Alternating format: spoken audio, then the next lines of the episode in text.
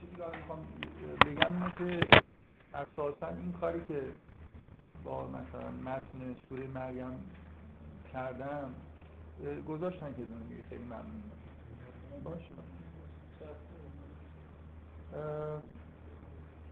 فقط می‌خوام دفعه قبلم شاید اما جلسه اول دوم تذکر دادم که این این شیوه کار کردن با متن کاملا کلیه و ضرورت داره. یعنی شما هر متنی رو می‌خواید بخونید مثلا یه داستانی رو می‌خواید بفهمید یه فیلمی رو می‌خواید بفهمید واقعا بهترین کار اینه که اولین کاری که می‌کنید سعی کنید اینو حتی توی کتابای نقد و بررسی و اینا می‌نویسن سعی کنید موضوع داستان یا فیلم رو توی تا حد ممکن توی یکی دو جمله خلاصه کنید. یعنی شما مثلا یه فیلمی دیدید می‌خواید بگید این فیلم در مورد چیه؟ ببینید واقعا اگه بخواید خیلی خیلی کوتاه و فشرده بگید چی میگید؟ مثلا فیلم گاو داریوش مهرجویی در مورد چیه؟ در یه جمله میگید که یه مردیه که یه مرد روستایی سعی کنیم حالا اطلاعات بدیم دیگه اینجوری نیست که همینطوری. یه مرد روستایی که گاوش میمیره و از شدت مثلا احساس غم کم کم دچار حالت روانی میشه که احساس می‌کنه خودش گاوه و نهایتا هیچ کاری براش نمی‌تونن بکنن تا این میمیره. آخر این تم کلی فیلم دیگه. وقتی وقتی سعی می‌کنید خیلی خلاصه بگی اون تم اصلی اون به اصطلاح چی میگن پلات طرح اصلی داستان خلاصه یه جوری دستتون میاد. ممکنه جزئیاتی توی فیلم یا داستان باشه که آدم اونقدر درگیر خودش بکنه. مثلا ممکنه یه تم عاشقانه هم توی گاو خب. ولی واقعا اون که یه چیز فرعیه دیگه. آدم باید اول اون تمای اصلی رو سعی کنه از دور نگاه کنه خیلی خلاصه سعی کنه چیزی بگه و بعد کم کم نزدیک بشه. اون تمای فرعی رو هم ارتباطش با تم اصلی پیدا بکنه تا اینکه من مرتب اینو تاکید می‌کنم. فهمیدن یه مرد مثل درست کردن یه تئوری. مثلا آیه ها جمله ها یا نماهای مثلا یه فیلم مثل فکتا هستن. شما دارید سعی می‌کنید یه تئوری درست بکنید که این فکتا رو توش بتونید توجیه کنید. بگید که مثلا اگه واقعا داستان فیلم گاه فقط همینه پس اون مثلا تم عاشقانه توش چیه اون جزئیاتی که توش پیش میاد مثلا اشاره‌ای که مراسم مذهبی توش میشه کجا قرار می‌گیره؟ باید یعنی از دور شروع کنید بعد هی سعی کنید نزدیکتر بشید و این جزئیات رو وارد تئوری خودتون بکنید ولی اگه همینجوری به پرید وسطش مثلا خط به خط داستان رو بخونید هر قسمت رو فکر بکنید ببینید چیه کلیتش دستتون نمیاد. ممکن نتونید یه جوری جمع بکنید محتوای کلی مثلا همیشه این خطر هست وقتی خیلی دور وای خیلی چیزا رو از دست می‌دید واقعا ممکنه بعضی از داستان ها اون تم کلی در عین حالی که جالبه و مثلا مهمم هست ولی خیلی اون احساس واقعی رو که موقعی برخورد با متن با آدم دست میده رو منتقل نمی‌کنه. مثلا فرض کنید یه فیلم مستند. شما وقتی فیلم مستند می‌بینید اگه تم کلیشو بگید خب این مستند در مورد مثلا جنگ ترام یا نه اصلا اینجوری هم نگید. در مورد یه ممکنه فیلم مستندی باشه که یه جوری کمی داستانی بهش داده باشن. یه مردی مثلا وارد یه جایی میشه و یه اتفاقایی براش میفته و الی اگه فیلم مستند اینجوری خلاصه بکنید قبول دارید همه چیزش از بین میره. همه تاثیرش برای مستند بودنش هست یعنی اون خط داستانی که شما می‌بینید مثل بهانه برای اینکه شما یه واقعیتایی رو مثلا فرض کنید یه مردی به طور واقعی وارد جنگی شده الان این شبکه شاری فیلم های مستند خوبی پخش می‌کنه چهارشنبه شبا فکر می‌کنم الان دو جلسه در مورد خبرنگارای جنگ داره مستند پخش می‌کنه. اگه شما بگید در مورد یه خبرنگار جنگه که توی فلسطین داره عکاسی می‌کنه یه عکاس جنگه چقدر احساس اون فیلم بهتون منتقل میشه؟ در حالی که فیلم بیشتر از اینکه اون عکاس مهم باشه اینه که اون چیزایی که داره ازش عکس می‌گیره مهمه براتون تاثیر می‌ذاره. من می‌خوام به بگم که اولا این کارو همیشه بکنید. هر متنی رو که می‌خواید تحلیل بکنید اول سعی کنید خیلی خیلی دور وایسید تا بتونید یه خط کلی مثلا داستان یا حالا هر چیزی که این متن متن رو ببینید. شعر همینجوره فیلم همینجوره فرق لازمه که فقط مثلا طرح داستانی باشه. شعر هم هر حال یه چیزی داره. یه محتوایی که همه چیزشو به هم دیگه و بعد مطمئن باشید که در خیلی از موارد اون چیز انتظایی که می‌بینید در این حالی که ممکنه مهم باشه ولی جزئیاتی رو از دست دارید گاهی ممکنه اون جزئیات در حد همون طرح کلی اهمیت داشته باشه. فهمیدنشون نزدیک شدن بهشون مهم باشه. بذارید من خلاصه بگم که دفعه قبل طرح کلی که توی داستان مریم پیدا کردیم و توی سوره مریم پیدا کردیم و بگم و وارد مرحله دیگه خود یه قدم بیایم جلوتر چیزایی رو واضح تر ببینید کلا سوره مریم میشه اینجوری تعریف کرد که اگه خیلی دور وایسید قسمت اولش شما این مردی رو می‌بینید که از خداوند درخواست مثلا ذریه ای می‌کنه و خداوند بهش کودک حالا تاکید بکنیم که خود اون مرد و این کودک مخصوصا مقدس هست. کودک یه جوری با شیوه خاصی در خودش صحبت میشه که موجود مقدس. دوباره یه مرحله دوم یه زنی رو می‌بینیم که خداوند رسول خودش رو سراغش میفرسته تا بهش کودکی بده. این کودک هم کودک مقدس. جزئیات رو بذاریم کنار. دو تا داستان متولد شدن دو تا کودک رو در ابتدا داریم. هر دو تا مقدسن و یکی توسط پدر و یکی توسط مادر در واقع به وجود میاد. کاملا داستان طوری تعریف میشن که این استقلال زکریا و مریم برای متولد شدن کودک خیلی پررنگ. بعد حالا با از جزئیات صرف نظر بکنیم یه مثلا قسمت میانی هست اونو حالا کارش نداشته باشیم. مباحثه بین یه پسر و پدری رو می‌بینیم که پسر پدر رو نهی می‌کنه از پیروی شیطان و نهایتا از پدرش فاصله می‌گیره و خداوند بهش فرزند و نوه میده.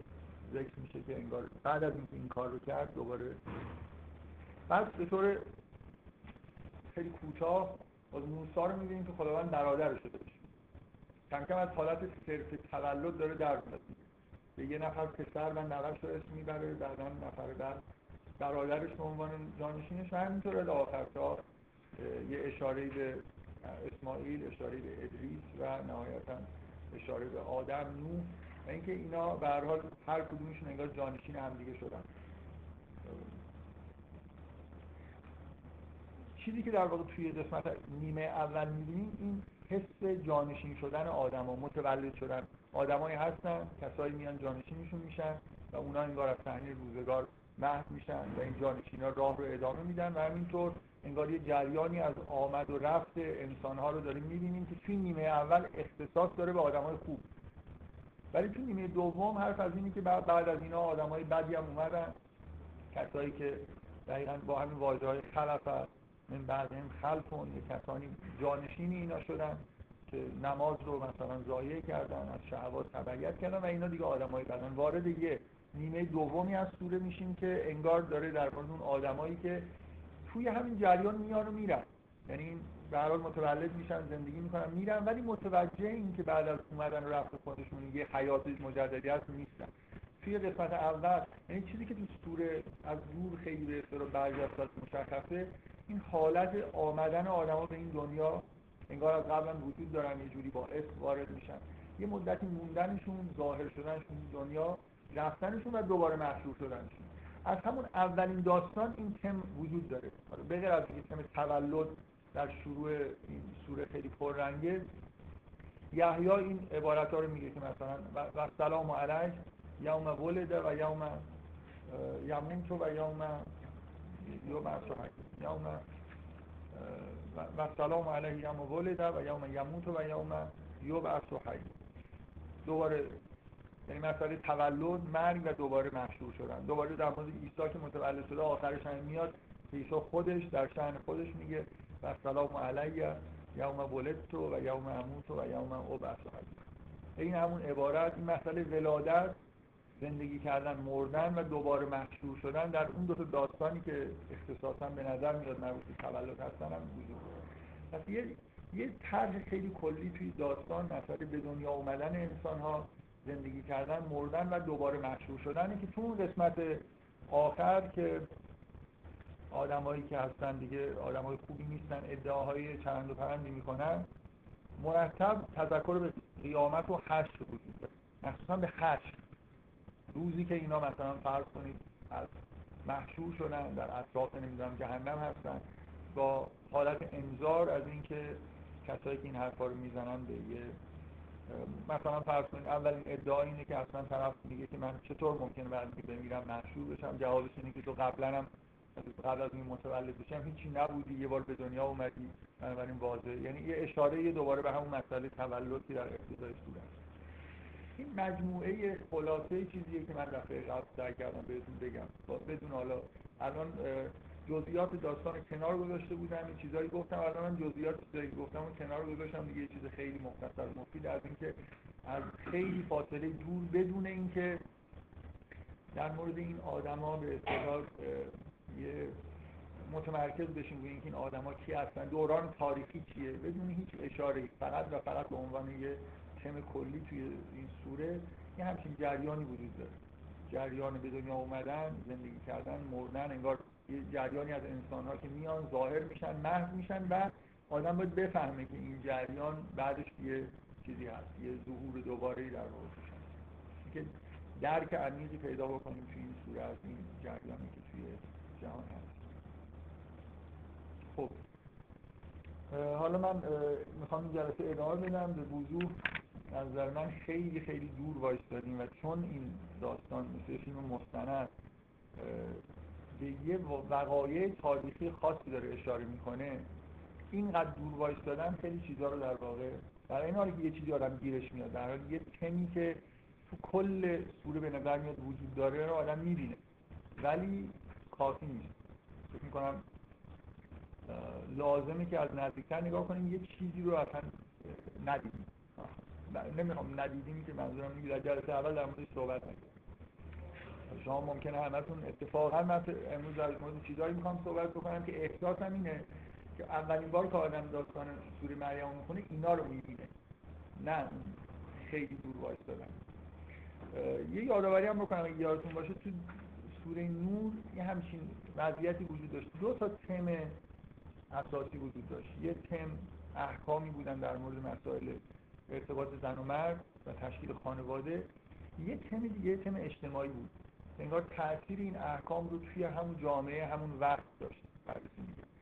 اونجا این دو تا تم این حالت رو داشتن که تقریبا جانشین هم دیگه می‌شدن اولی می اومد بعد دومی می اومد بعد دوباره اولی ادامه پیدا می‌کرد. دومی جاش می اومد یه جوری جاشون تبدیل می‌شد بعد با تم دوم با تم اول شروع شد و با تم دوم تموم میشه یه جوری مثل تمایی که مثلا توی موسیقی خیلی این متداوله که مثلا دو، یکی دو تا سه تا تم وجود داره و اینا یه جوری با هم دیگه جابجا میشن و گاهی ممکن ترکیب بشن.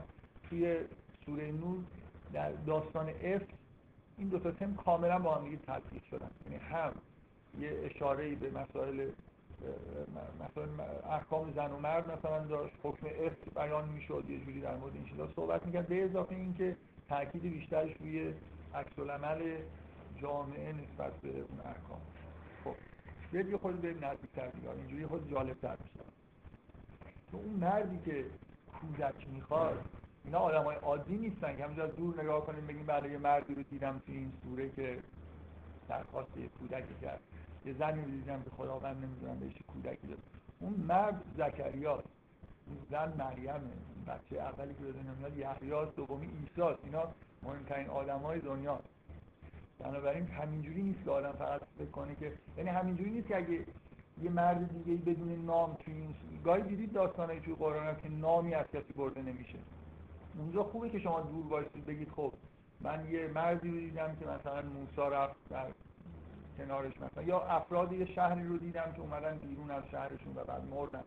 اسم شهر برده نشده مثل اینکه از شما داره درخواست می‌کنه که یه خیلی دور وایسید کل ماجرا رو نگاه کنید به مسائل تاریخ جغرافیایی دقت نکنید. ولی اینجا اینجوری نیست. اصلا تنها اینا اسم برده میشن. روشون تاکید میشه. مثلا بس فل کتاب مریم. اینجا ذکر مریمه. نمیشه خیلی دور وایستادم همینجوری بگم که آره یه زنی رو دیدم که خداوند بهش کودکی داد بعد اون کودک استثناء حضرت عیسی مثلا عیسی بن مریم. اینا آدمای خاصی هم. ببینید ویژگی چیه ویژگی تاریخی این آدما چیه؟ و تو این سوره با چه ماجرای تاریخی مهمی در واقع روبرو من دفعه قبل خصوص الحکم آوردم اینجا گفتم که اشاره هایی تو این بحث سوره مریم به افکار ابن عربی می‌کنن ولی هیچکی بعد از اتمام جلسه نگفت که اگر از خیلی دور نگاه بکنیم خصوص الحکم به چه درد می‌خوره؟ خصوص الحکم به اینجا به درد می‌خوره. شما این آدما رو بفهمید که اینا چی هست کی هست چه نقشی در تاریخ داشتن. این کتاب اصولا کتابی که یکی یکی این پیغمبرا رو سعی می‌کنه که خیلی عمیق توضیح بده که چه ویژگی هایی داشتن. حالا نه. دو هفت فصل و مریم. ولی خب در داستان در فصل ایسوی که یکی از بزرگترین فصل های خصوص الحکمه خب طبعا از مریم و تولد یاد میشه. چون خصوص الحکم اختصاص به در واقع انبیا مریم جز انبیا نیست. به دلیل زن بودنش نیست که کنار گذاشته شده. اینجا حرف از انبیا حالا به حالا خود دقیق تر میگم که مثلا چه ویژگی آدمایی که توش مطرح میشه خب. ببین جریان تاریخی چیه جریان تاریخی اینجا وقتی که داستان شروع میشه شما از اول نگاه بکنید ببینید وقتی داستانتون داره شروع میشه زکریا رو می‌بینید که نگران ادامه پیدا کردن آل یعقوبه. آل یعقوب همون بنی اسرائیل هم. اسرائیل لقب یعقوبه و در نظر زمان تاریخی از زمان ابراهیم تا زمان زکریا سلسله از انبیا وجود دارن که هر یکی جانشین اون یکی شدن. توی همین سوره داره به همین آدما اشاره می‌کنه. از اول ابراهیم که اومده اسماعیل اسحاق و یعقوب جانشینان بلافصل ابراهیم بودن. بعد همینطور خلاصه این سلسله انبیا بنی اسرائیل ادامه پیدا می‌کنه بعد از یعقوب یوسف. همینطور میایم تا می‌رسیم مثلا فرض کنید به موسی. موسی برادرش هارون به نوعی به جانشین میشه و این شجره نبوتی که از ابراهیم شروع شده ادامه پیدا می‌کنه تا رسیده به زکریا. زکریا وارثی نداره. اینجا خطر قطع این جریان نبوت بنی اسرائیل در واقع وجود داره. چرا این ماجرا نگران کننده است؟ برای نگرانی زکریا واقعا نگرانی شخصی نیست همونطوری که واقعا داره میگه از صمیم قلب میگه این خفت الموالی هم من ورایی. اطراف خودش نگاه می‌کنه می‌بینه اصلا خب این آدمایی چی می‌خواد مثلا نبوت از من تحویل بگیره؟ چی می‌خواد رو به اصطلاح درستتر ولایت رو از من تحویل بگیره؟ جریان هم اگه یادتون باشه حالا سوره آل عمران رو خونده باشید مریم مریم دقیقا کسی که شاید بتونه ولایت رو تحویل بگیره. ولی اینکه مثلا مریم رو می‌بینه. ببین زکریا در یه جایی به نظر میاد زندگی می‌کنه. همه آدما این کم کم آدمای بدی شدن. هیچ کسی نیست که ذره استحقاق داشته باشه که بتونه جانشینش بشه. بعد مریم رو می‌بینه. مریم خیلی چیز پیش رفته مثلا. خود زکریا هم شد جوری جلو. اینکه این حس این که خلاصه چی می‌خواد بشه این قرار زکریا می‌دونه که این درخت نبوت از ابراهیم شروع شده اینجا تموم نباید بشه. من مشکلش اینه دیگه. مشکلش اینه من این نبوت و ولایت تعبیر کی باید بدم مشکل واقعا مشکل شخصی هم نیست مشکل تاریخی خیلی بزرگی چرا واضحه که این نبوت ختم نمیشه؟ برای اینکه مسیح هنوز نیومده. همه می‌دونن که در این شجره یه شخصی به اسم مسیح باید ظهور بکنه که شخصیت خاصیه. و اگه اون هنوز ظهور نکرده پس زکریا باید جانشینی داشته باشه. این جانشین کیه؟ این حرفایی که می‌زنه که وحن از منی مثل اینکه تا حالا خب دیگه احساس من دارم میمیرم دیگه. چی شد؟ من دیگه استخونام مثلا دیگه پوک شده موها همه سفید شده. همسرم هم که نازا خلاصه کیه این کسی که قرار بیاد من خلاصه این ولایت و نبوت تحویلش بدم ماجرای تاریخی خیلی خیلی خاص اینجا وجود داره. ماجرای ختم نبوت. ختم نبوت به معنای اون حداقل شجره که از ابراهیم شروع شده و از سمت اسحاق و یعقوب تا الان ادامه پیدا کرده. و حالا اگر هم قرار به مسیح ختم بشه زکریا اینجا فعلا پشتوانه ای نداره.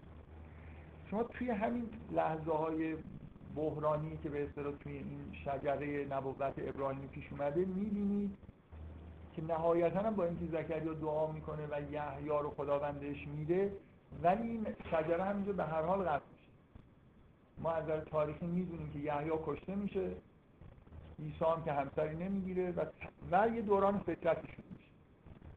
از نظر تاریخی لحظه خاصی از تاریخ دنیاست. تاریخ نبوت توی دنیاست. نبوت داره قطع میشه. زکریا کسی رو نداره. کسی هم که بهش داده میشه ادامه پیدا نمی‌کنه. یعنی همین نسل نسل بعد نسل آخر شجره نبوتی که از ابراهیم شروع شده بود. پس نمیشه اینا رو ندید تو این سوره. یعنی همینجوری بگیم این مردی درخواست کودک اگه حالا من سعی می‌کنم بهتون بگم که اگه اون تم اول نبینید یه چیزایی رو به طور قطع از دست می‌دید. یعنی یه چیزی من منطقی رو توی سوره نمی‌فهمید که چجوری داره جریان پیدا می‌کنه. بعضی از عبارت ها رو نمی‌فهمید. و این رو هم اگه نفهمید قطعا متوجه نمیشید که ماجرا چیه. یعنی این ماجرای تاریخی ماجرای خیلی مهمی. ماجرای ظهور مسیح و اتمام به اصطلاح ولایت توی اون شاخه آل یعقوب.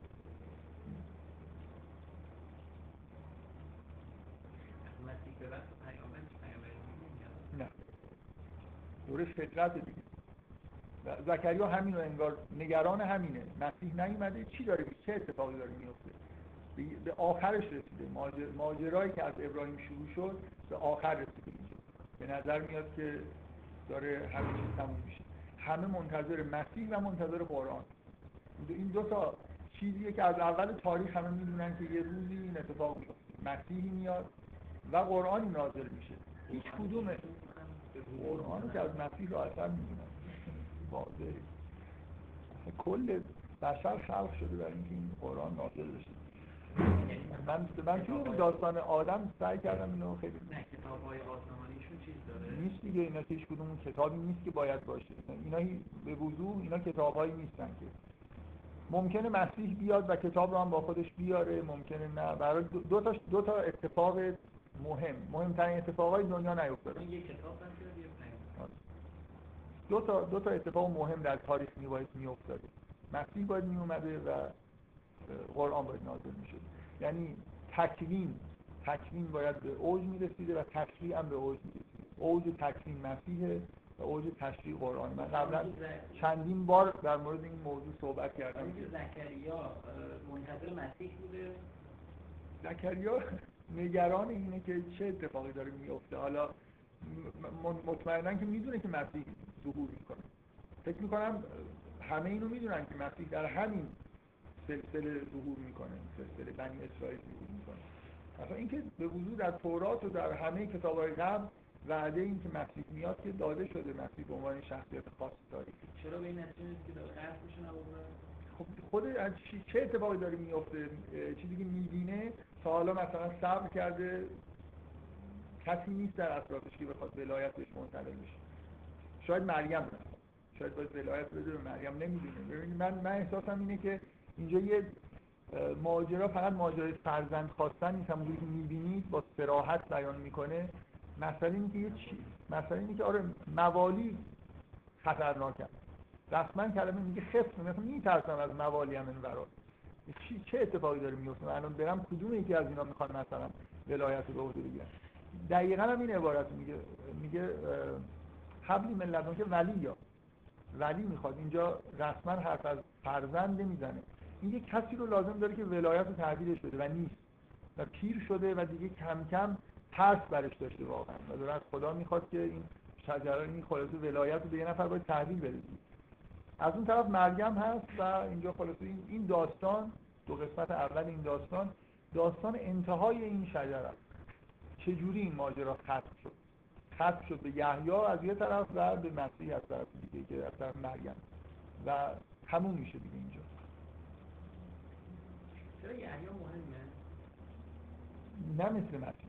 مطمئنا مثل مسیح حالا من در مورد اینکه یحیی از تاریخی نقشش چیه؟ مهم مهم چیزی که مهمه اینه که شما اینو بفهمید.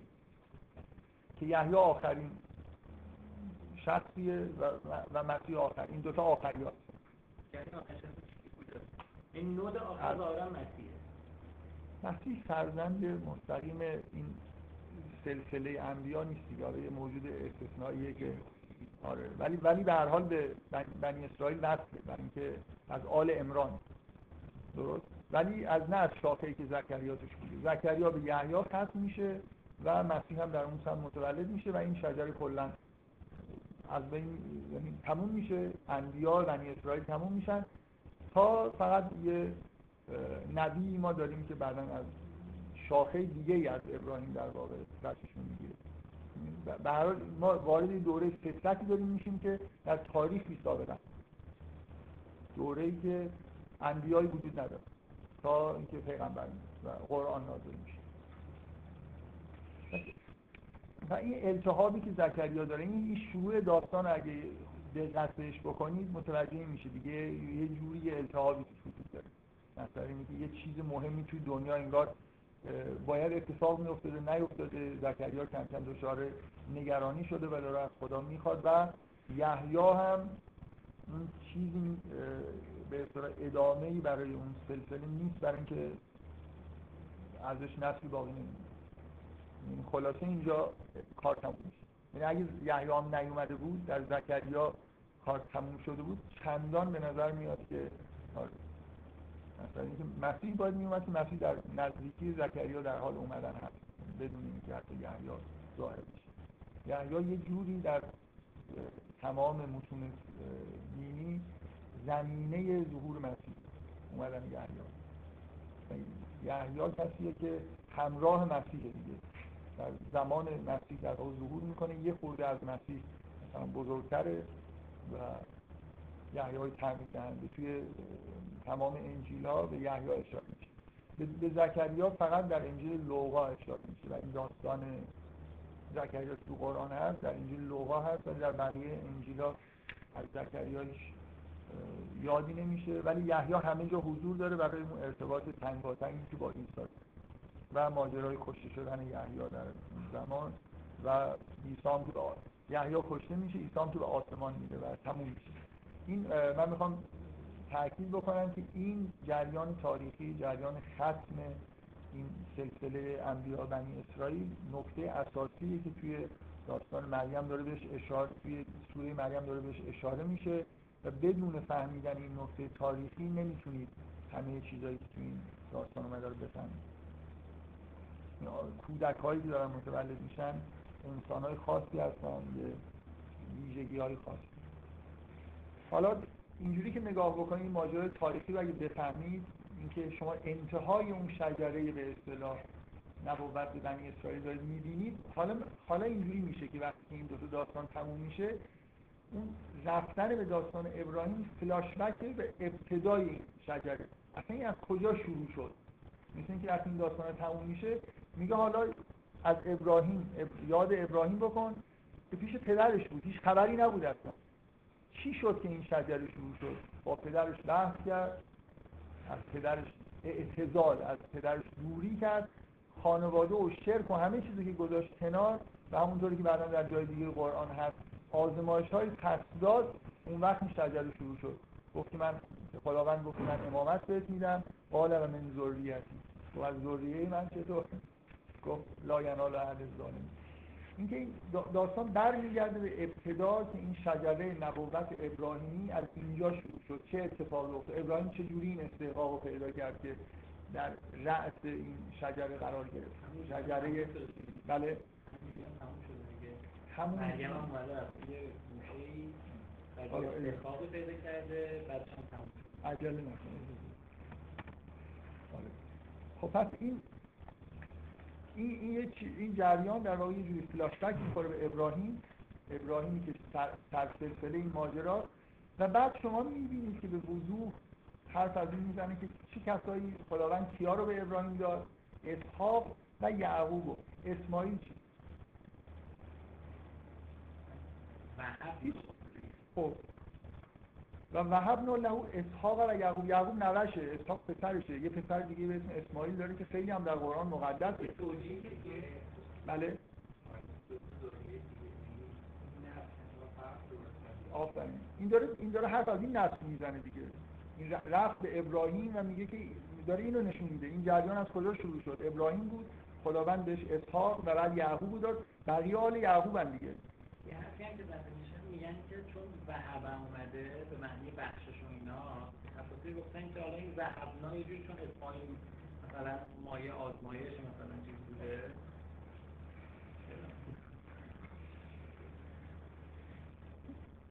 روشن دیگه. اسحاق می‌خواد می‌خواد برسه به یعقوب دیگه. اولش گفته آل یعقوب دیگه. ختم آل یعقوب انبیاء آل یعقوبه. آره آره. برمیگرده به ابتدای به اصطلاح توجیهات دیگه هم وجود داره. نه واقعا توضیحات خوبه. نه اصلا نکته اینه من من سوالم اینه.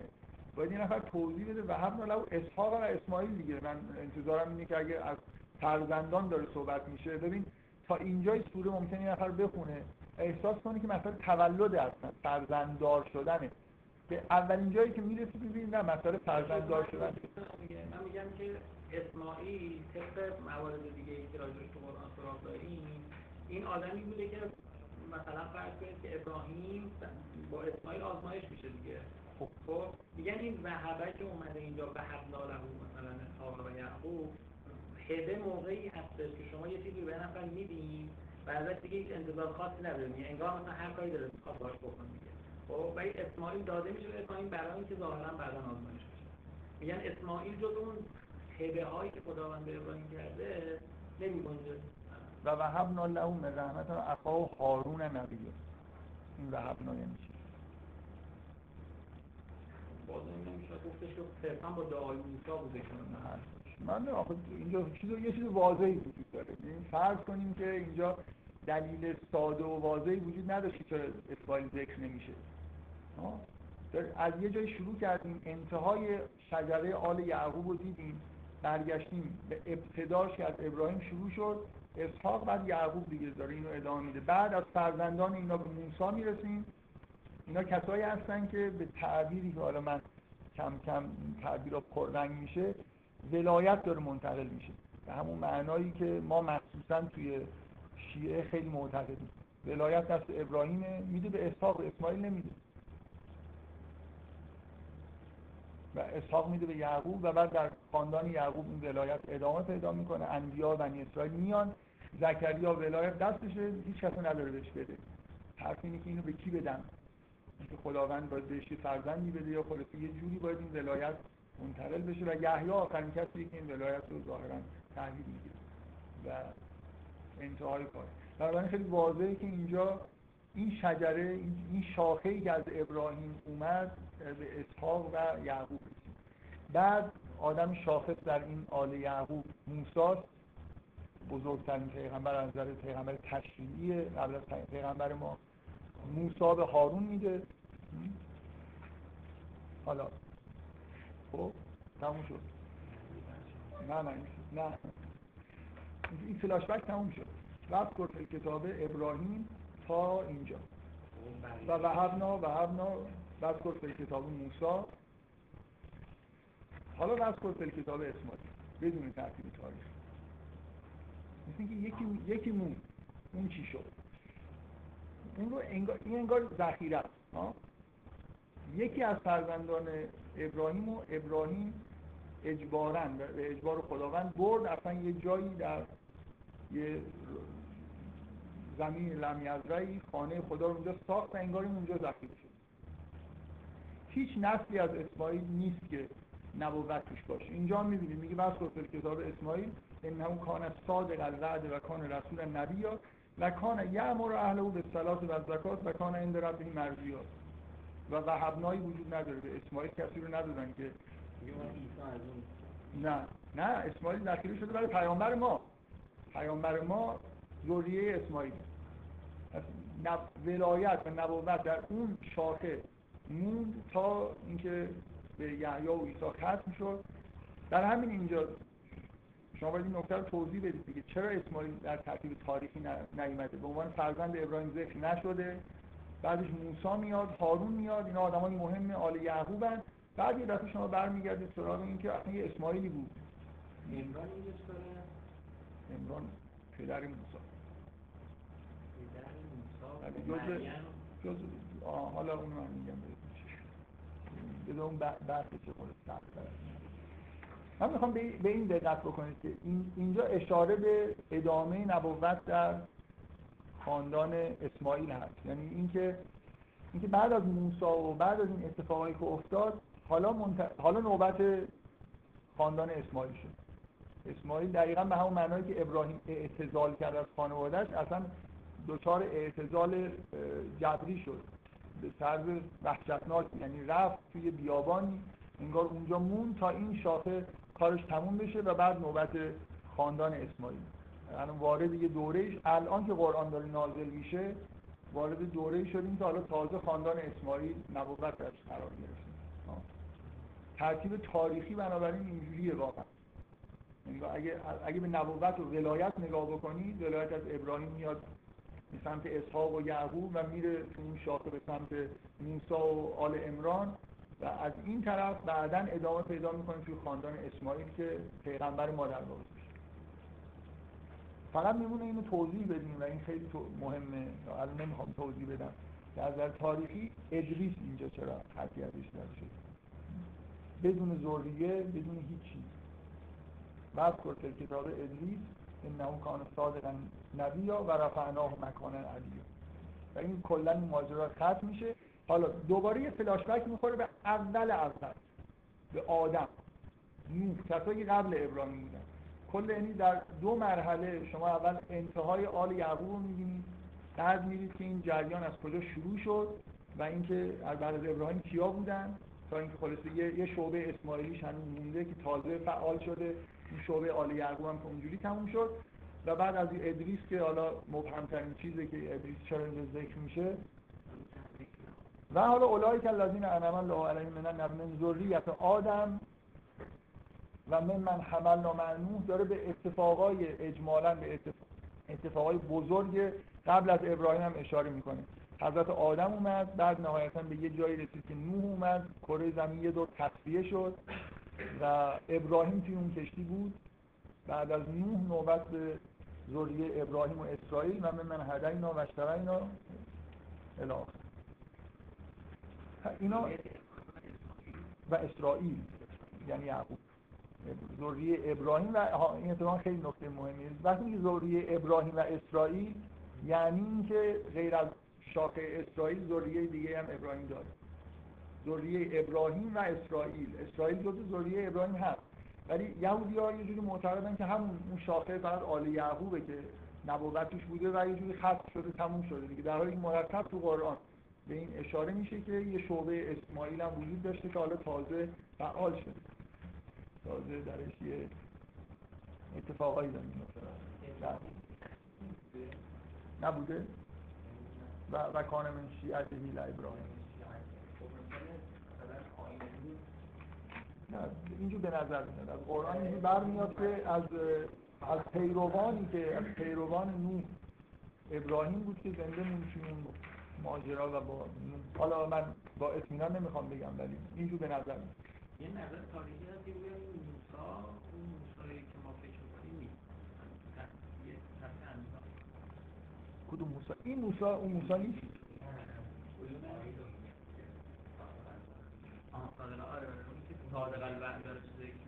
نه این حرفا حرفای عجیبیه. برای خاطر اینکه اگر شما اسماعیل دیگه ای مد نظرتون هست باید یه جوری اشاره ای باشه که اشتباه نشه با اصلا اینجا مناسبت دارم. خیلی مهمه که اسماعیل بعدش ذکر میشه.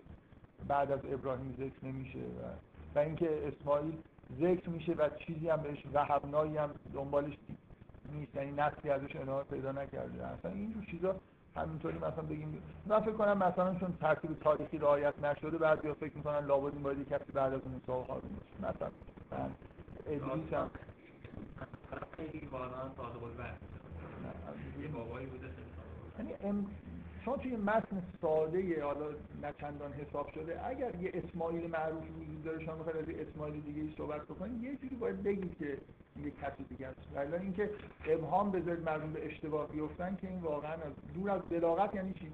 بلاغت یعنی شما طوری حرف بزنید مردم بفهمن منظورتون چیه. چه دلیلی داره این اسماعیل غیر از اون اسماعیل بگیریم چرا واقعا یک از این توضیح میده به غیر از اینکه می‌بینه که بعد از موسی مثلا هارون شاید ذکر شده مناسبت نداره. خیلی مناسبت داره اینجا. برای خاطر اینکه تأخیری در اسماعیل وجود داره از نظر تاریخی. وجود نداشته خب. بفهمید بنی اسرائیل من که اسحاق فرزندان دیگه هم داشته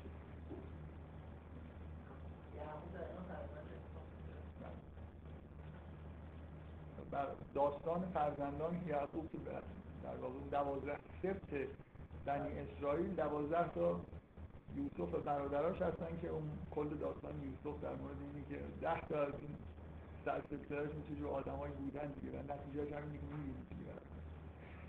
بنی اسرائیل از یعقوب منشأ میشن و اون دوازده تا پسر. دو تا دو دوا یک شیشم دو دوازدهمشون آدمای صالحی بودن ده تاشون داشتن بقیه رو میکشتن. اون ماجرای یوسف که من داشتم می‌گفتم به این موضوع اشاره کردم که این یه چیزی توش هست. این بنی اسرائیل چجوری یعقوب منشعب شدن و از دوازده سبتشون نیای ده تا سبتشون ده تا برادرن که ورشون خب ببینید این که در این و حالا نکته مهم. ببینید وقتی که وقتی که این داستان تاریخی تموم میشه این فلاش ها می‌خوره شما کل جریان انبیا رو می‌بینید و مخصوصا مسئله ختم نبوت توی آل یعقوب می‌بینید که اکثریت انبیا توی این سلسله هستن. درسته؟ بعد از این ماجرا فقط یه پیامبر ما داریم. پیامبری که از آل اسماعیل در واقع از آل اسحاق وقتی که همه اینا رو می‌بینید. حالا حرف از این می‌زنه که فخلف من بعدهم خلفون عزا و سلات و تبا و شهوات. همه چیزایی که داره در اینجا میگه از کسانی که جانشین اینها شدن در مورد این 600 سالی مخصوصا داره صحبت می‌کنه که نبوتی نبوده. میگه اینها بودن دیدید آخرش مثلا مسیح اومد اینا و بعدش آدم های اومدن جانشین اینا شدن. یعنی یه جور باز اشاره تاریخی به اتفاقایی که در این 600 سالی که دوره فطرت بهش میگن پیش اومده داره می‌کنه. که عزا و ویژگی مسیحیات و تبا و شهوات و سوف یلقمون غیا یه جوری به, به این ماجراهای جدید داره اشاره می‌کنه که توی انگار مثل این که ما این پیامبرا رو میفرستادیم دنیا اینجوری بود و اینا 600 سال نفرستادیم ببینیم چی شده. یه عده اومدن دیگه نه نماز می‌خونن نه مثلا پیروی شهوات می‌کنن. در دنیا داره کم کم مثلا به سمت مدرن شدن میره. و یه چیز نه اینکه همه این ادعایی از نه ولی من می‌خوام بگم که از وقتی که میگه فخلف من بعدهم بعدهم خلفون از آستراس یه جوری انگار این مجموعه رو داره میگه که بعد از اینها یه آدم هایی اومدن که این ویژگی ها رو داشتن. کاملا به هر این ادعاهایی که اینجا مطرح میشه که مثلا میگن که اعزا ما متر و سوف اخرج حیا اینجوری نیست که فقط در دوره فطرت این حرفا زده شده. من می‌خوام بگم از نظر تاریخی یه جوری اشاره خاص به این دوران هست. به این دورانی که دوران عجیبی در تاریخ بوده. تا اون موقع یه همچین وضعیتی پیش نیومده.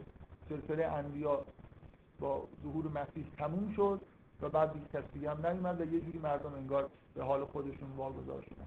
همین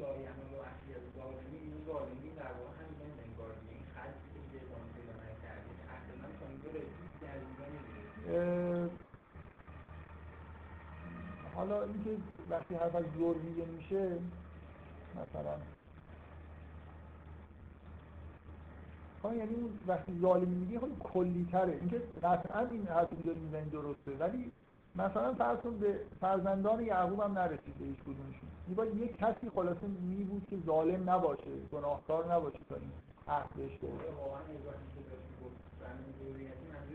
تمام مثلا فرزندانش نه نه نه. ولی اینکه اصلا این جواب ببینید این پاسخ ببینید اون پاسخ پاسخ چیزیه دیگه. اصلا گفته نمیشه که آره یا نه. یه لا ینال عهد ظالم مثلا فرض یعنی یعنی اینجوری نیست که اگه به ذریت داره می‌رسه به دلیلی که ذریه تو اصلا همینجوری هر کی شد بهش همچین عهدی برسه. اینکه استحقاق داشته باشن خب بله امامت انتقال پیدا می‌کنه. دقیقا هم اینجوری به یه جایی رسید کسی نیست قطع میشه تا مثلا فرض کن به یه افراد جدیدی برسه. در از ذریه همه پیامبران دیگه از این به بعد ذریه ابراهیم بودن دیگه. به نوعی بفهم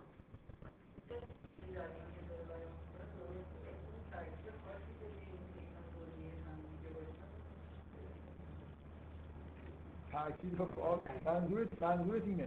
منظورت اینه که چرا نبوت اینجوری بوده؟ چرا در یه خاندان قرار داشت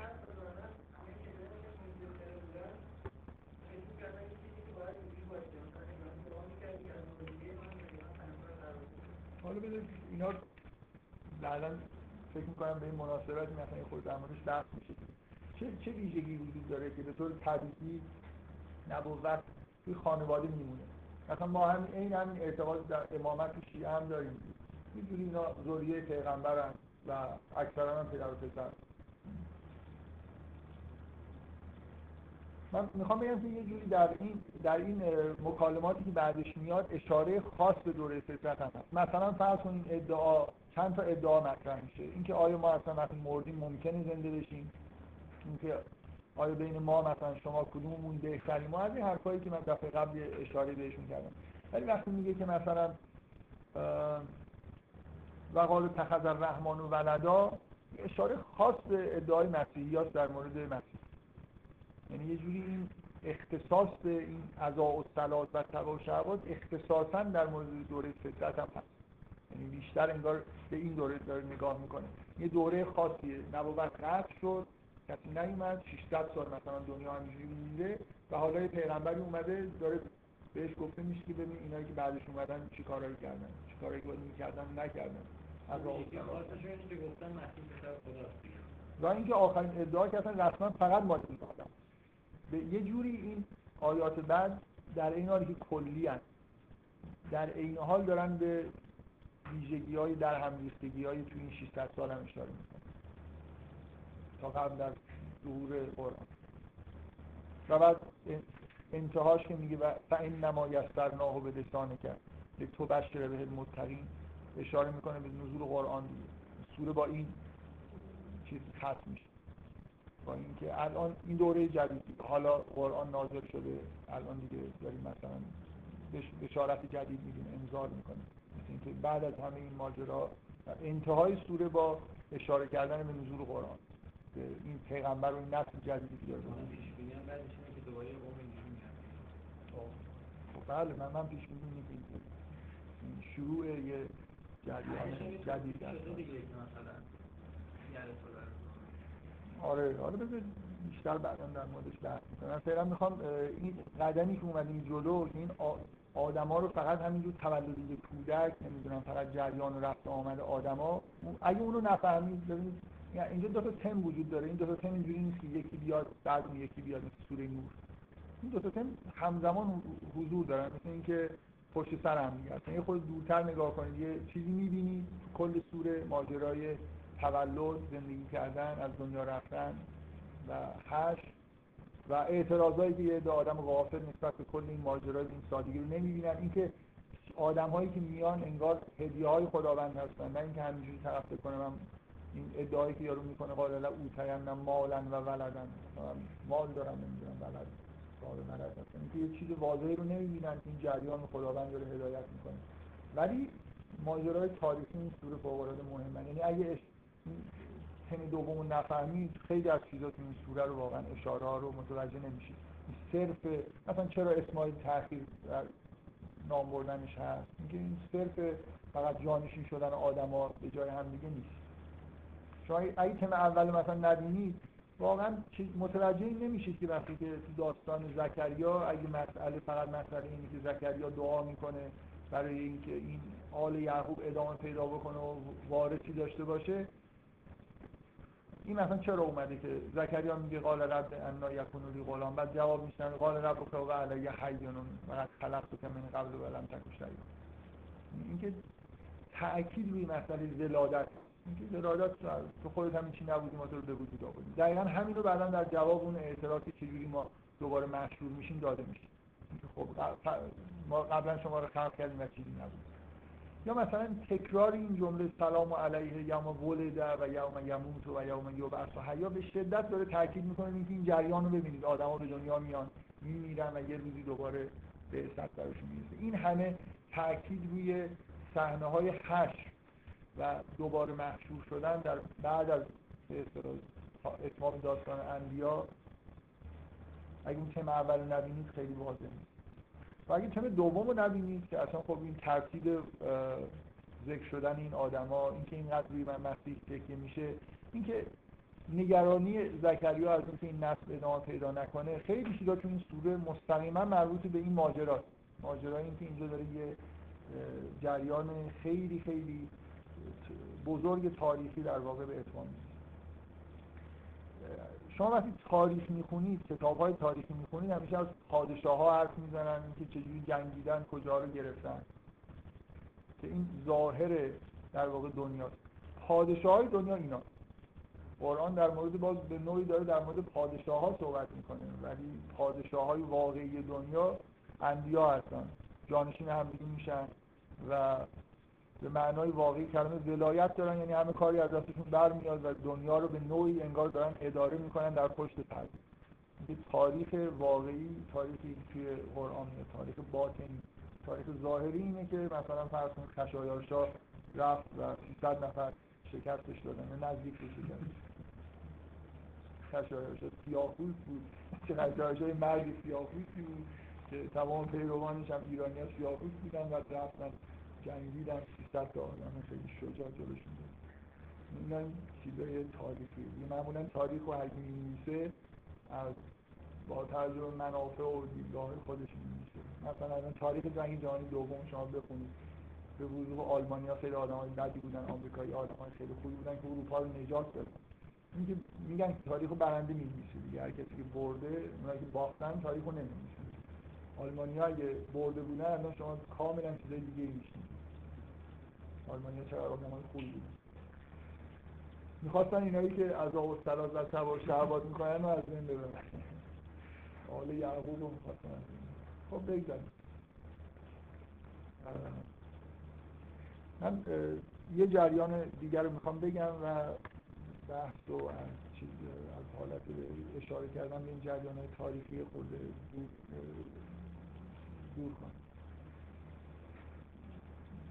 یک یک راز و یه چیز خیلی خیلی شگفت انگیز در داستان مریم هست. چیه؟ چیزی که اصلا به عقل جور در نه ماجرای تاریخ. چه چیزی در مورد مریم گفته ایش تا دقت نکردید به این چرا به مریم میگن اخت هارون؟ مریم اخت هارونه. هارون برادر موسی. مریم هزار سال بعد عیسی رو به دنیا میاره. مریم خواهر هارونه. خب اولین جواب بفهم بذار اولین جواب اولین جواب اینه که این هارون برادر مریمه و یه آدمی که اسمش رو هارون گذاشتن. نکته اول اینکه هارون واقعا خواهری به مریم داشت. در تورات ذکر شده که خواهر موسی و هارون اسمش مریم. و این مریم اسمش همون اسم خواهر هارون هست. خب این یه نکته. نکته دوم در مورد اینکه هارون دیگه ای هست که اینجا برادر مریمه. و این هارون اشاره به اون هارون اصلی نیست خب؟ ولی پدر مریم هست چرا اسمش امران؟ خب؟ اونم یه امران دیگه هست. یا نه این واقعا این مریم اون مریم هزار سال قبله. هیچ به این دقت نکردیم این خیلی چیز عجیبه. مریم دختر امران یعنی پدر موسی و خواهر هارونه در حالی که مریم هزار سال بعد داره زندگی می‌کنه و پدرش به نظر میاد امران نیست و برادرش نباید هارون باشه یا اینا آدم های دیگه ای هستن. اتفاقا اینجا هم مریم وجود داشته. یعنی مریم کلا اسم پرکاربردی بوده بعدا به دلیل این ظهور عیسی و مریم که پرکاربرد شده. نه قبل اینجوری نیست که قبلش پرکار بود شما چی می‌خواستید دوباره ظهور کرده مثلا با تناسخ توجیه شد این همون مریمه که دوباره ظهور شما چی می‌خواستید امران که پدر موسی یا حالا دیگه حداقل در تورات که اومده. تورات من نگاه می‌کردم نمی‌دونم امران پدر موسی است. آره ولی خب همونه دیگه برای اون همونه که بله همونه که ما در واقع در زبان عربی بهش امران گفته میشه. بین تلفظ عربی عبری همیشه اختلافایی دیگه دو تا نکته وجود داره. ببین یعنی حالا تو می‌خوای بگی نه اونم امران مثلا امران بوده این امران بوده. من احساسا میشه چون مریم مثلا به این به نام اون مریم به اسم کردن اینجا دارم کنایه بهش تو هم بودی مثلا؟ آها آفرین. یه جواب خوب اینه. در مورد این یکی. اگه اون ماجرای آ... اینکه هم مادر مریم زن امران تو قرآن نیومده بود اینجوری می‌شد گفت. می‌شد گفت که تو رو مثلا به اسم مردم دارن مثلک میگن به مریم.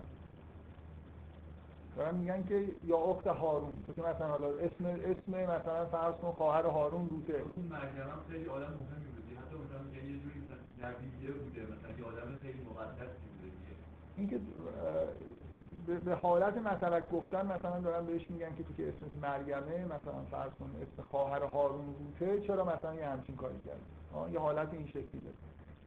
و حقیقتی پشتش نیست. یعنی مردم اینو مثل اینکه خطاب می‌کنن به اخت هارون برای اینکه به همچین اشاره نه اینکه واقعا خواهری به اسم هارون مریم در حال حاضر داره.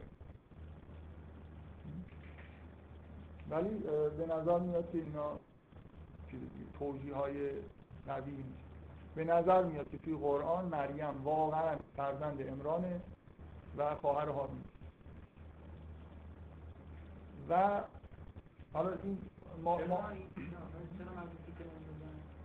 چرا میندازن و این ادعا وجود داشت من می‌خوام بگم که ماجرا اینه. این ادعا وجود داشت. توسط حالا زکریا یا هر کس دیگه از این این واقعیت ذکر شده بود که مریم یه همچین موجودیه. خواهر هارون حساب میشه فرزند امران حساب میشه و هر معنایی که می‌خواید بگیرید. و به این سر اون دعوایی که آقای مریم می‌تونه بره توی دیر یا نه اینا جریان های تاریخی مهمه دیگه. حالا توی قرآن هم بهش اشاره شد مادر مریم نظر کرده بود که فرزندش رو به دیر بسپره کاهن بشه خادم دیر بشه و در اون زمان زن رو نمی‌تونستن بفرستن برای این کار. و دعوایی بود سر اینکه مریم بره یا نره. این ادعا مطرح بود. اصلا اولا کهانت در دین یهود سر سلسله کاهنان هارونه. هارون کاهن اوله. به این سلسله کاهنا و این رسم و رسومات این در تورات روش تاکید میشه که هارون مسئول همه این مراسم دینی رو و توی دین یهود هم هارون این چیز رو داره مقام رو داره به عنوان سلسله کاهنا. و خواهر مریم هم یه جوری خواهر هارون در اون زمان مثلا یه جوری دستیار هارون بوده. حالا با این ادعا مریم مثلا وارد دیر میشه. که این یه همچین مقامی داره. این مثل اینکه خواهر هارونه. یعنی با کهانت یه ارتباطی داره. بحث هایی شده. و خب از نظر مردم که این بحث ها چند و پرند دیگه. یعنی این خواهر هارونه فرزند امرانه بنابراین مثل اینکه یه چیزی گفتن حالا که در موضع ضعف دارن به روش میارن. تو که میگی خواهر هارونی نمی‌دونم پدرت امرانه و ما کان ابو کم عمل سوء. میگن یا اخت هارون. ای خواهر هارون تو که پدر دادن بدی نبود مادر بدکاره نبود. چطور این کارو کردی؟ مثل اینکه لو رفتی دیگه. اونقدر حرفایی که در مورد تقدس تو زده شد. مثلا از نسل امران هستی و نمی‌دونم خواهر هارونی. حالا رفتی نمی‌دونم تو دیرم راست دادن بیا این حالا دیگه بدترین کار ممکنه کردی مثلا یه عمل زشتی رو. جهت شیعن این این راز داستان مریم دیگه فقط اگه توجه به این نکردی اینکه باید توجیهی بر این داشته باشید که مریم چطور دختر امرانه چطور خواهر هارون بله نه من من فعلا راز رو توضیح ندادم. گفتم من نظر خودم رو گفتم به نظر من مریم واقعا دختر امران چطور حالا؟ چیزی هم نه اینکه امران که بود شخصی که همسرش مثلا داستانش توی آلمان بله. منظورم یه شخص دیگه است که واقعا امران ولی اون امران همون امران یعنی چی همون امران این ها هزار سال با هم دیگه فاصله مثل ظهور دوباره آدم. یعنی شما معتقد نیستید که دوباره مثلا حضرت عیسی روی زمین برمیگرده؟ به عنوان مثلا در روایات شیعه هم به هم چیزای اعتقاد ندارید. بذارید من یه چیز خیلی سا... برای اینکه بگم که اینجور اعتقادها یعنی ظهور مجدد یه انسان بازگشت یه انسان به کره زمین چیزی که همه ادیان بهش اعتقاد دارن و می‌تونه در مورد امران اتفاق افتاده باشه همه مسیحی ها معتقدن مسیح یه روزی به زمین برمیگرده. در فصوص الحکم در فصل ادریس می‌خونید که ادریس همون الیاس هست به همین سالی فصل الیاسی داریم فصل ادریسی داریم ولی ادریس همون الیاس دوباره ظاهر شده مثلا. این اعتقاد به تناسخ لزوم نداره که شما از این حرفا اعتقاد به این پیدا بکنید که انسان ها در اثر تناسخ دوباره به زمین برمیگردن. ولی انسان های خاصی هستن که یه جوری دوباره ظاهر میشن. شما نه... از چی می‌فهمید از اینکه مسیح کشته نشده؟ نمرده اصلا کجای قرآن نوشته که مسیح مرده به معنایی که دیگران میمیره؟ خداوند میگه که برای پناه و مثلا مسیح رو به سمت خودمون بالا برد. مسیحی ها معترض نیستن که مسیح مرده. یعنی هم مثل اعتقادی که ما در مورد حضرت مهدی داریم چون در مورد ادریس چی می‌خونید الان در انتهای همین این راز انتهاش که بعد از اسماعیل ادریس میاد؟ میگه و رفعنا و مکان علیه سه فرزند چیزی نداشت جانشینی نداشت خداوند اینو بالا برد. برد دیگه. نمیگه مرد که. یعنی فور اگزمپل یه دونه اومده اون وسط گفته که مثلا حالا نه اصلا کلا این در قرآن در قرآن این که انسانهایی نمیمیرن انگار و یه جوری حفظ میشن وجود داره. در مورد مسیح وجود داره در مورد ادریس هم وجود داره. یعنی من می‌خوام امکان این رو بگم.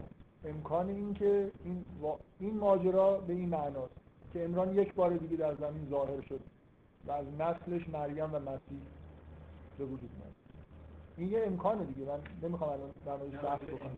خب نه اینکه من می‌خوام بگم که این ام... این داستان به این معنا به جای اینکه بگیم اینا کنایه ای که مردم می‌زنن اون امران این امران نبوده و ماجرا رو یه جوری بخوایم سعی بکنیم که مثلا بگیم که این ماجرا واقعی نیست این اشارات.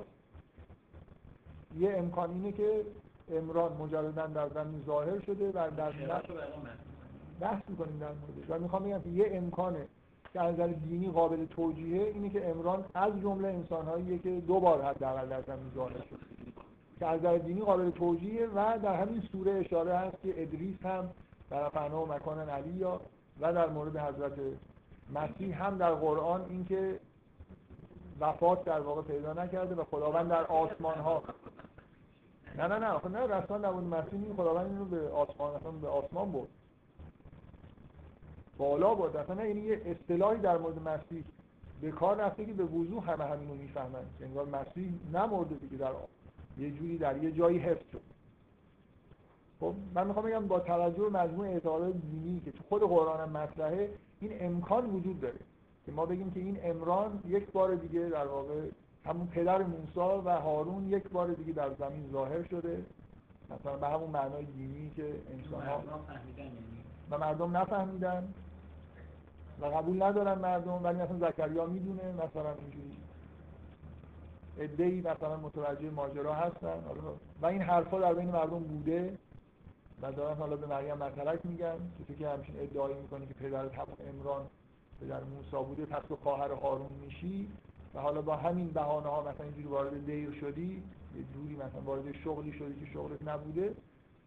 یه ماجرا می‌تونه این باشه که یه توجیه می‌تونه این باشه که اینا واقعیه. توجیه دیگه اینه که اینا مثلا فرض کن تکرار هست مثلا یه فردی به اسم اسم خودش امران گذاشته و فرزندان خودش هم مثل امران هارون و مریم و اینا اسم گذاشته و بنابراین ولی بعد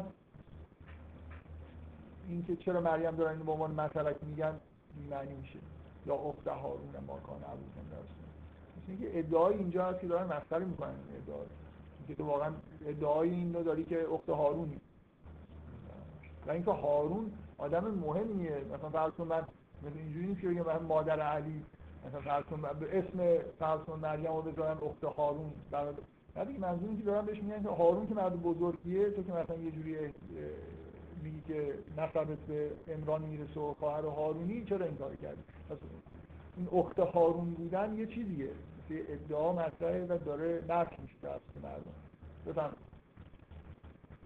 شما بگید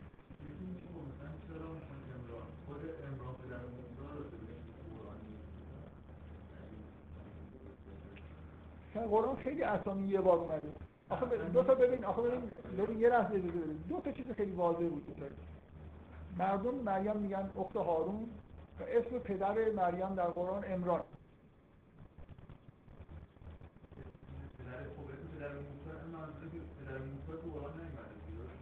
ما که می‌دونیم ما می‌دونیم اسم پدر موسی چیه. قبل از که قرآن نازل بشه که اسم پدر موسی رو می‌دونه درست؟ حالا در تورات موجود امرام ثبت شده. امرام نیست. ولی اینجور اختلاف تلفظ ها که در تمام اسمای قرآن با اسمای تورات وجود داره. خیلی جایی مقدار اسما فرق می‌کنه. برای خاطر این مثل تلفظ عربی با تلفظ عبری تفاوتایی داره. دو تا نشانه وجود داره در قرآن. دو تا اشاره به اینکه مریم واقعا اخت هارونه. یه بار مردم بهش میگن اگه فقط این بود می‌گفتیم که حالا یه جوری مثلا فرضون دارن وارد دیر شدنشو مسخره می‌کنن ولی مثلا میگه در جای دیگه قرآن اشاره مستقیم به این می‌کنه که اسم پدر مریم را به عنوان امران و این و این حس تمسخری که در مردم وجود داره به نظر میاد که یعنی ادعاهایی وجود داشته که مردم دارن اونو نفی می‌کنن. مثل اینکه مدرکی گیر آوردن که اینا دروغ بوده. متوجه هستی؟ ادعای عجیبی وجود داشته در مورد مریم. که به اون وسیله وارد دیر شده. که از نسل مثلا جانشین انگار اون مریمیه که در اون دوران زندگی می‌کرده یا همونه حالا. حالا هر توجیه مثلا الان مسئله رو مطرح کردم. به این مسئله دقت بکنید. یه چیز شگفت انگیز یا راز آلودی در داستان مریم وجود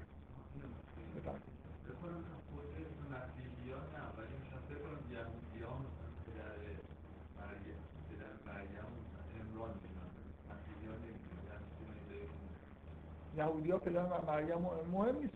اینکه مسیحی ها بدونن یا ندونن. مهم که در قرآن اینجوری نقل شده. ما داریم در مورد قرآن بحث می‌کنیم که حالا مسیحی ها چی میگن. اینجا ماجرایی وجود داره. به هر حال باید این ماجرا رو حداقل بفهمیم که ماجرا چیه. من گفتم که خب یه توجیه هایی که همینطوری در تمام کتابا معمولا هست که مثلا مریم خواهری برادری به اسم هارون داشته که اون هارون نیست. باز همون مشکل پیش میاد که اگر اون هارون نیست توی قرآن وقتی که همینجوری میگه اخت هارون و ما مخصوصا اینکه در همینجا وقتی که میگه یا اخت هارون چند تا آیه بعدش دقیقا میشنویم که و وهبنا له اخاه و هارون. این هم اخت هارون اخاه و هارون. این که حالا این هارون هارون نیست. یه خورده دیگه واقعا غیر به اصطلاح مخالفه با بلاغت. شما پشت سر هم یه اسم رو دوبار بیارید. مردم همه فکر کنن که خب این هارون مخصوصا اینکه هر از خواهری و برادری و هارون این دو تا اصطلاح خیلی شبیه همن. ولی بعد منظورتون این باشه خب این هارون هارون دیگه ای بود.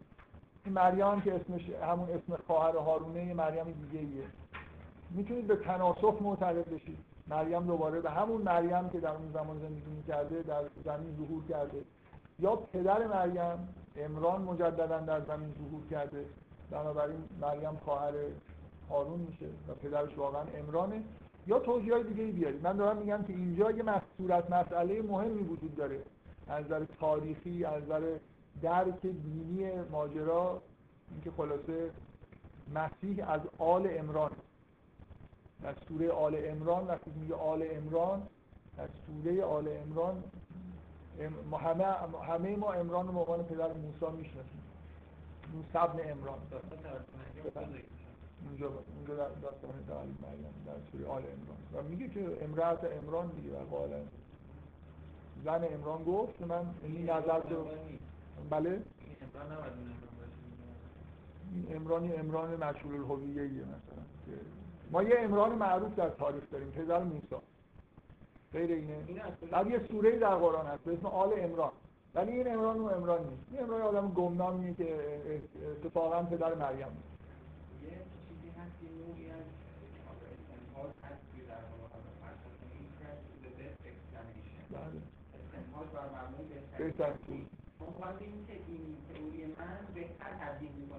هنوز بحثی نکردم یه این بهتر مثل اینکه مثل اینه که من به یه چیز عجیبی معتقد میشم ولی بعد دیگه فاکتورها خوب توجیه می‌کنم مثلا همه اتفاقی که فیزیک مدرن شما مثلا فرض کنید برای توضیح برای یه توضیح یه چیزی مثلا پدیده‌های کوانتومی رو می‌بینید و مثلا پدیده‌های نسبیتی حالا برای بعد مثلا معتقد میشید به اینکه فضا و زمان اونطوری که شما فکر می‌کنید نیستن و یه چیزی در هم ای هستن. درسته دارید موضوع پیچیده و عجیب و غریبی رو میگید ولی بعد همه fact ا رو خوب توجیه می‌کنید. بنابراین با یه فرض عجیب در یه خورده دور از ذهن fact ها رو توجیه می‌کنیم و چون تئوری دیگه best explanation ه تئوری دیگه وجود نداره با اینکه این عجیبه میپذیریم خب. من میگم که من میگم هیچ کدوم توضیح هایی که بدون مفهوم تناسخ یا بدون مفهوم ظهور دوباره انسان ها در زمین توجیه هایی که وجود داره از نظر متن قرآن هیچ کدومشون توجیه های خوبی نیست. ولی می‌خوام این موضوع رو بذارم بعدا در موردش بحث کنم تازه بعدا نتیجه نمی‌گیرید که این نظریه بهتر من میگم نظریه. های غیر از این خیلی سستن و باید حالا از یه چیزای دیگه می‌خوام بعدا نتیجه بگیرید که این درست من فکر می‌کنم که اینجوری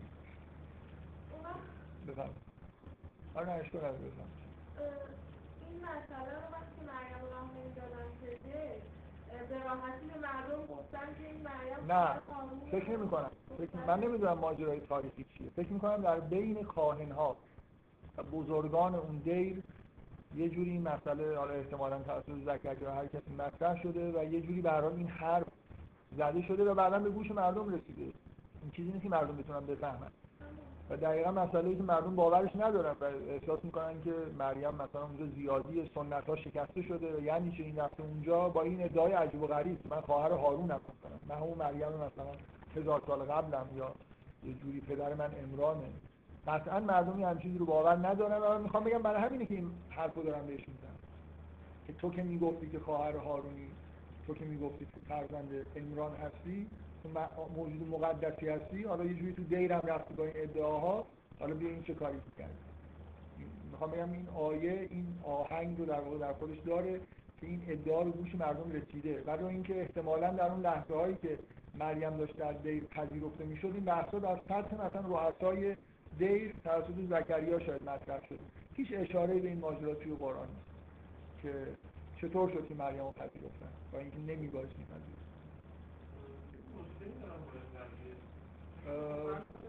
من صورت یه مسئله رو مطرح کردم و حالا بعدا می‌رسیم خود در موردش بحث می‌کنیم. ولی تو با خود صورت مسئله خب باشه. میگردیم دنبال من. من یه جوابهایی رو گفتم. یکی اینکه به تناسخ معتقد باشیم. بگید تناسخ به این معنا که این مریم همون مریمیه که در اون زمان زندگی می‌کرده. یا به اینکه به ظهور مجدد انسان ها در زمین معتقد باشید اینکه بعضی از انسان ها دو انگار در زمین ظاهر میشن. نمیمیرن نمیمیرن مثل مسیح. و می‌تونن دوباره برگردن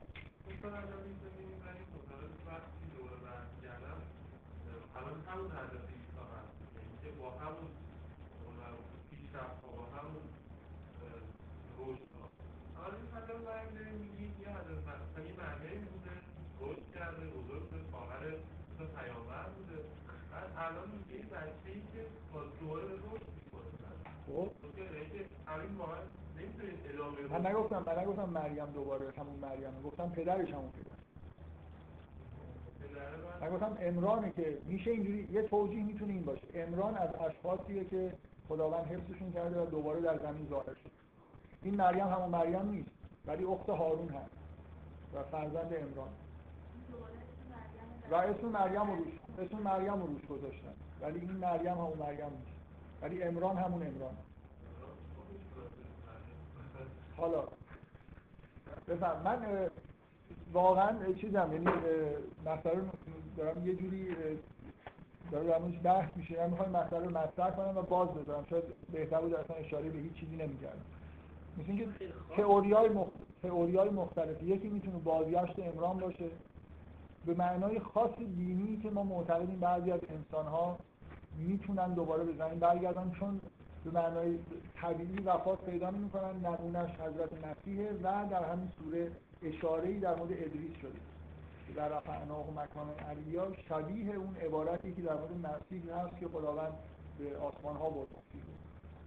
و در مورد مسیح ما می‌دونیم که همه مسیحی ها معتقدن ما هم در شیعه معتقدیم که مسیح به زمین برمیگرده و بنابراین از دینی چنین اعتقادایی وجود داره و این قابل بیان هست. اگه درست یا غلط بودن انشاءالله بعدا در موردش صحبت بکنیم که می‌تونه امران مجددا در زمین ظاهر شده باشه و همه این چیزا واقعی باشه. و می‌تونه فرض بر این باشه که نه اینا واقعی نیست. یه جوری حالت تمثیلی داره. من در, در مورد این نظریه های مختلفی که وجود داره حالا مثلا یه شاید نصف جلسه بحث بکنم. که چه چیزایی میگن در مورد این؟ که حالا خب خیلی ها معتقدن که اینا فقط اسم گذاری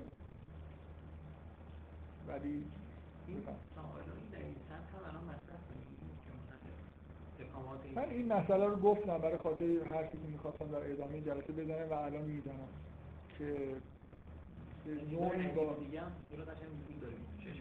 خب بذارید حالا سوالای این شما نگه دارید شما سوالتون بگید.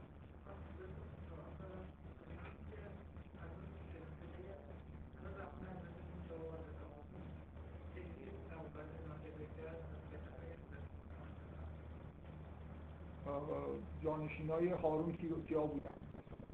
من دقیقا یادم نیست توی ما, ما یه بعضی از پیامبران بعضی از پیامبران بنی اسرائیل رو می‌شناسیم. در قرآن ذکرشون اومده و بعضی هم در تورات. ولی اینجوری نیست که سلسله رو کاملا بشناسیم. من یادم نمیاد واقعا جانشین سری آره. به هر حال پیامبران بنی اسرائیل افرادی هستن که همشون به اسرائیل به یعقوب می‌رسن کجا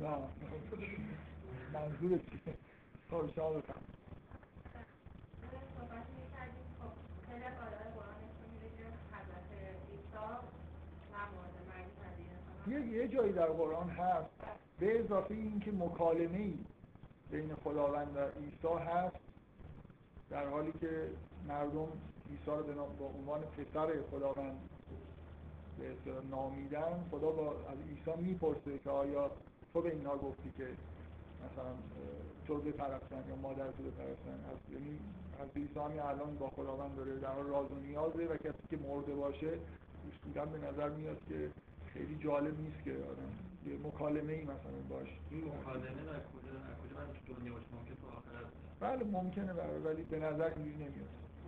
برای خاطر اینکه همش اشاره حال آیا تو به اینها گفتی که این کار رو مثلا بکنن؟ حالا ممکنه در آخرت. ولی به هر حال در قرآن یه جایی اشاره صریح هست که خداوند به مسیح رو بالا برد و ما در عقاید خودمون عقاید دینیمون به اضافه مسیحی ها در عقایدشون معتقدن که مسیح برمیگرده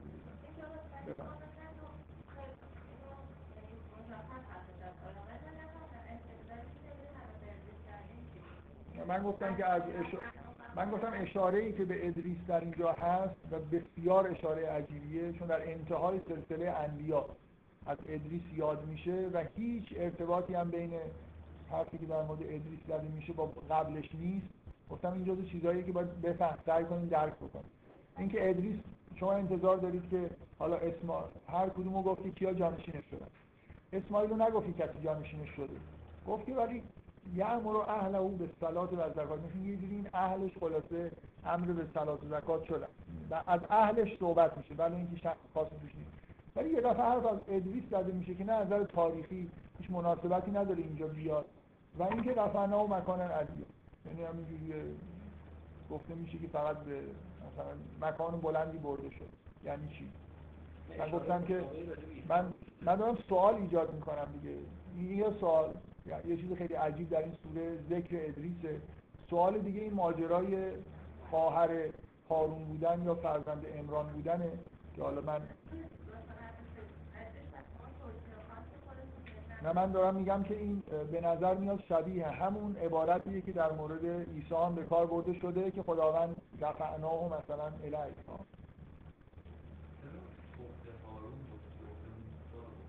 برای اینکه هارون رئیس کاهناست به نظر میاد که این مسئله کهانت و رفتن توی دیر مطرح بوده و مریم انگار این ادعا در موردش وجود داره. چرا؟ ولی کهانت دیر و این چیزا توی داستان بنی اسرائیل به شدت در سرسلسله کاهنا و اینا چیزه هارونه بنابراین از نظر من به همین میگم که این احتمالا رفت داره به ماجرای ورود مریم به دیر. که این ادعا صورت گرفته و مردم دارن حالا ادعا رو نفی می‌کنه به این با این ادعا وارد دیر شده که از مثلا فامیل خواهر هارونه دیر متعلق به در اختیار مثلا نسل هارونه به معنی. بفرمایید راجع مثلا سلمان گفتن که سلمان به اهل غیبه من احساس می‌کنم این که به خدا خب به القاب خیلی مثلا به امام. ممکنه که به این لقب مثلا بده. این مثلا خدا تصمیم بگیره که عالم تصمیم محسوب میشه مثلا ام، من نمی‌خوام وارد ب- فکر کنم واقعا قصدم این بود. این موضوع رو اگه ندیدید تا حالا به عنوان یه سوال ببینید و راحت ازش نگذارید یعنی علت این بحث کردن این که مثلا خب خیلی فوری جوابشون اینه خب مردم دارن بهش میگن اخت هارون. خدا که نمیگه که اخت هارون. مردم اینجوری حالا گفتن. شاید این هارون کسی دیگه از شاید فلان. ولی به اون قرینه که این دختر امران هم هست ماجرا قرآن داره مطرح می‌کنه. قرآن داره مریم و فرزند امران و خواهر هارون می‌دونه. همین حداقل اینو فعلا بفهمید حالا یعنی چی؟ یه توجیه اینه که امران مجددا ظاهر شده. ممکنه با تناسخ بخواید توجیه بکنید. ممکنه بخواید توجیه های دیگه بکنید. مثلا خداوند اینو به نوعی از نظر معنوی به امران و هارون مثلا یه نسبتی درش قائل شده و از این حرفا. یعنی خلاصه این مسئله ایه یعنی یه چیزی عجیب. کسی که داره قرآن می‌خونه دچار شگفتی میشه مخصوصا اونجایی که به صراحت گفته میشه که مادر مریم امرأت امرانه و همه ما یه جوری ذهنیتمون اینه که امران پدر موسی. در سلسله انبیایی که از یه جای دیگه تو این درخت یعقوب انبیا آل یعقوب. خب شما می‌خواید یه چند چیز عجیب بگید بگید نداره. اینه که چرا وقتی که زکریا حالا دعا می‌کنه دیگه و بهش میدن یحیی رو تعجب می‌کنه خب. مریم هم دقیقا وقتی که میگه که من رسول پروردگار تو هستم که به توی چیزی بدن این چجوری میشه امکان دار بعدش اینه که وقتی که مریم اون ته داستان مریم یه اتفاقی میفته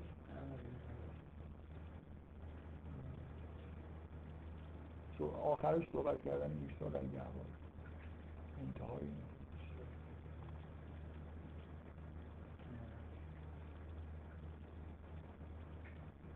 حالا چیز کنم. من این موضوع رو مطرح کردم برای خاطر اینکه میل داشتم که انتهای این جلسه یه بحثایی بکنم در مورد این مسئله اینکه چیزهایی که ما توی دین و قرآن و اینا می‌بینیم اگه توجیه علمی دارن توجیه علمی ندارن.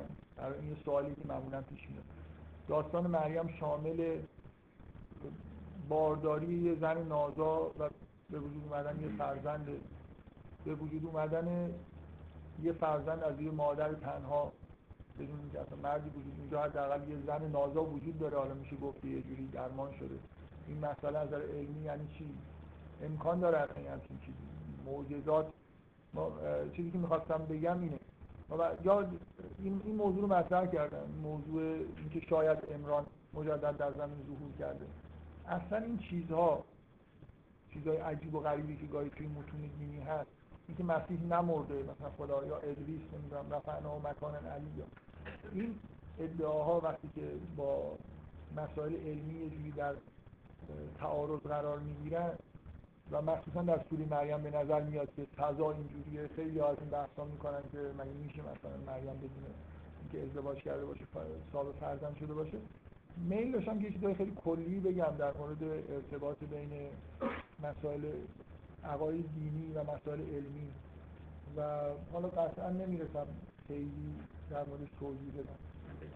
و می‌تونم بذارم جلسه آینده یا همینطور کلا بهش اشاره بکنم شاید جلسه آینده هم در موردش بحث نکردم اه، بذار شما بذار دیگه من خود این حرف بزنم. اینکه آخرش مریم به تاکید داره که کنتون یعنی که کاش ما فراموش شده. انگار که یه آدم وقتی که یه کاری برای خدا داره انجام میده دلیلی نداره که انتظار داشته باشه ذکری ازش میشه انتظار داشته باشه. نه میگه یا لک نت تو قبل حاضر. آره. و کنتو نسل منسی چرا؟ تو من تا حالا می‌تونم یه کاری برای خودم انجام تو بدم تا حالا دوچار درد زایمان شدی؟ یعنی میگیدیم به خاطر در دیوارمان بوده درد زایمان تنها در یه بیابان دور افتاده و اینکه مریم آخه مریم آهای آدم عادی. اینا صدیقن دیگه اینا چیزی که دلشون هست میگن اینا اینا اهل حس حسش همینه داره میگه. یا لیکن مت و قبل ها. بله.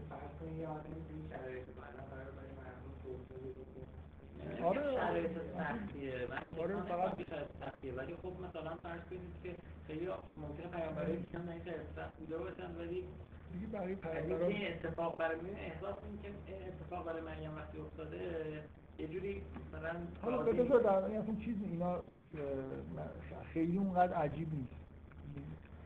در حد مثلا اینکه مریم اه، خواهر هارون رو نمی‌دونم دختر عمران باشه که اصلا یکی از عجیب ترین چیزهایی که توی قرآن هست. اینکه خب مثلا اینکه احساس مریمه یا حالا به چه دلیلی این حرف رو داره می‌زنه تمام عبارت که توی قرآن گفته میشه پیغمبران میگن یه جوری احتیاجی به توضیح دادن واقعا داره. من سوال داره کسی.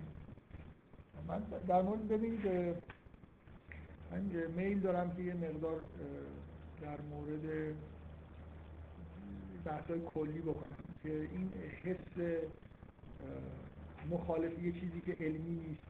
یا علمی هست و یه مقدار سعی کنم که ضعیف بکنم توی نظرتون. که وقتی که یه چیز دینی می‌بینیم که توجیه علمیشو نداریم به دلیل اینکه خیلی محتوی یکی از چیزهایی که معمولا تو مسائل دینی پیش میاد برای مخصوصا تیپ دانشجویی که علم هم مثلا می‌دونن اینه که تعارضایی بین عقاید دینی و علمی می‌بینن.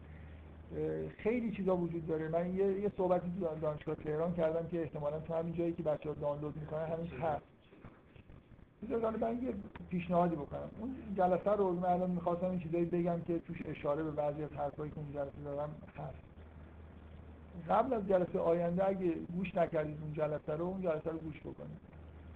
جلسه یه ایمیل یه ایمیل بزن.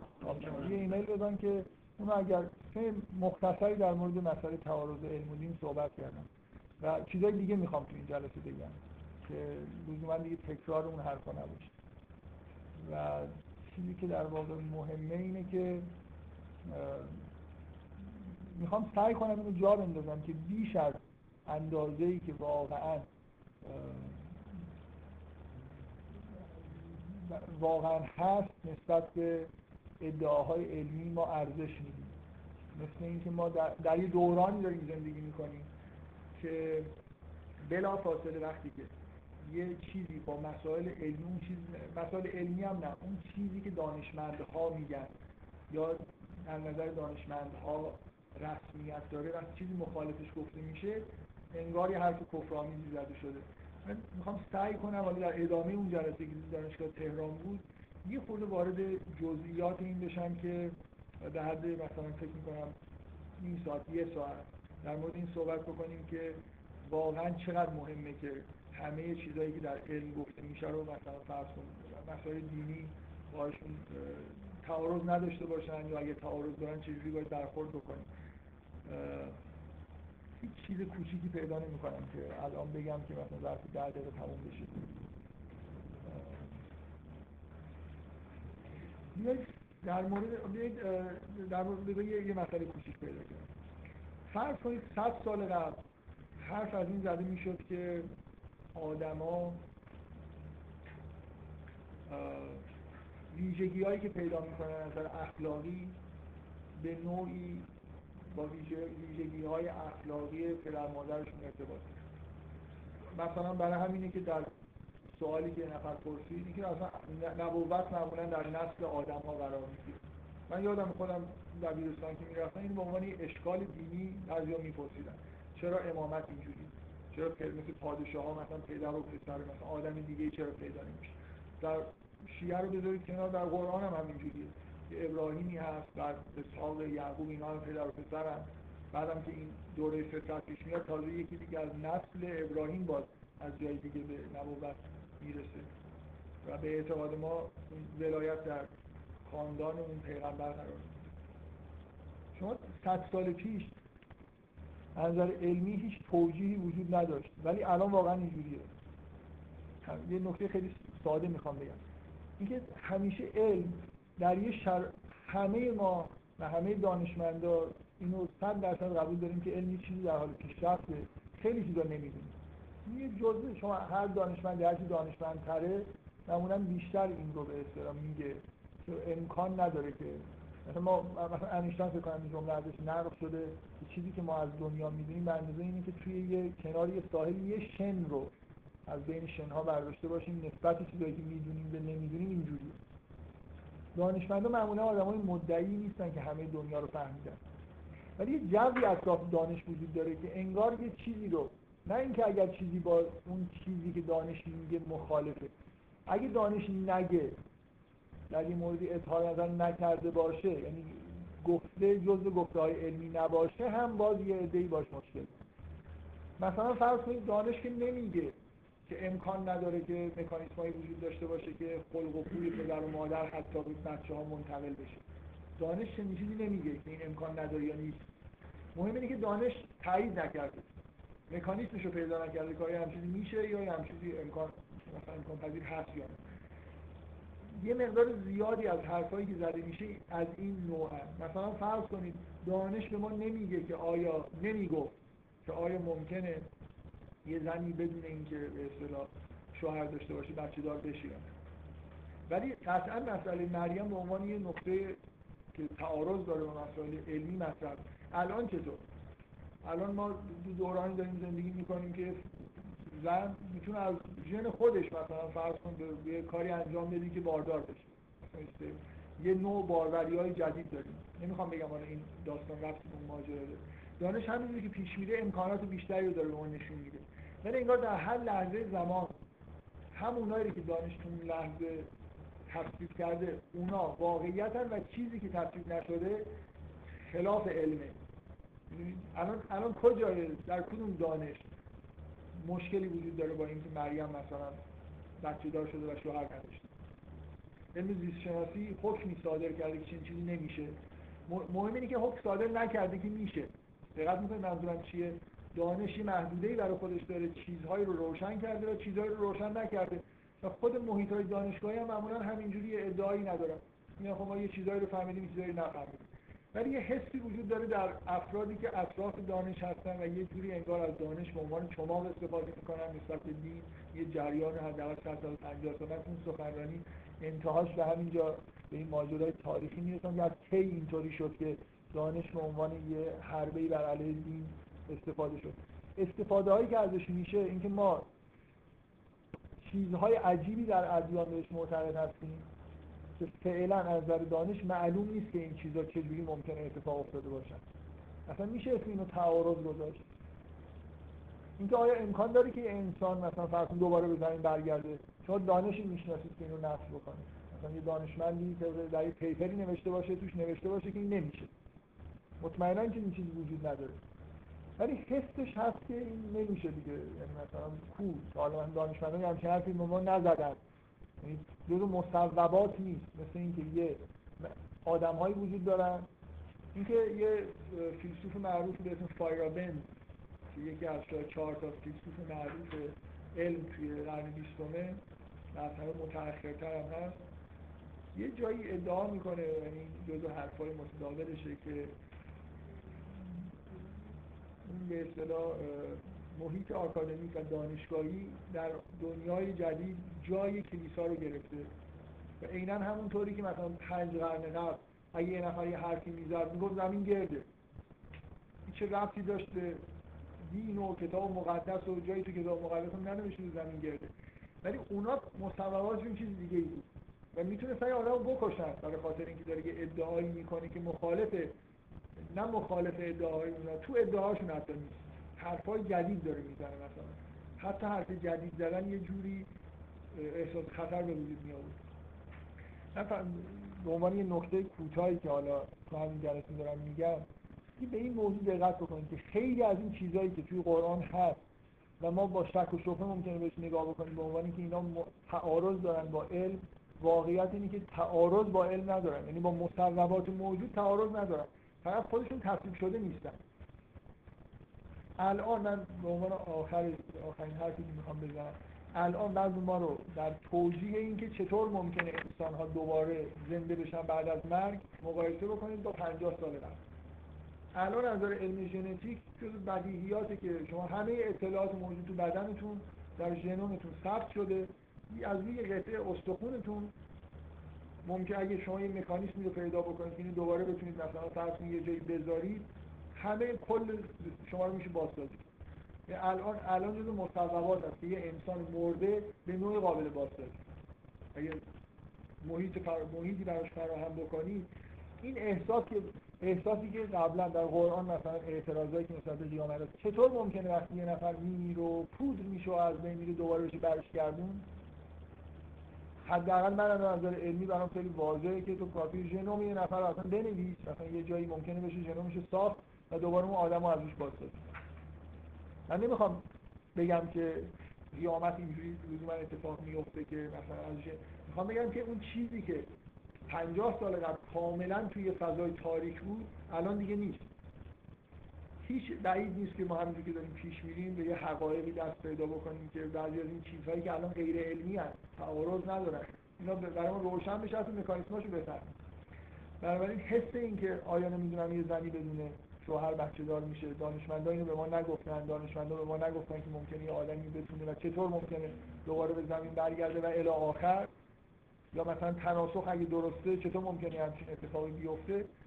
اینا روز به روز ممکنه دانشمندا پیش برن و اینو روشن بکنن و اینکه چیزی که اونا تا حالا به ما نگفتن غلطه یا مثلا متعارضه این خیلی چیز عجیبه.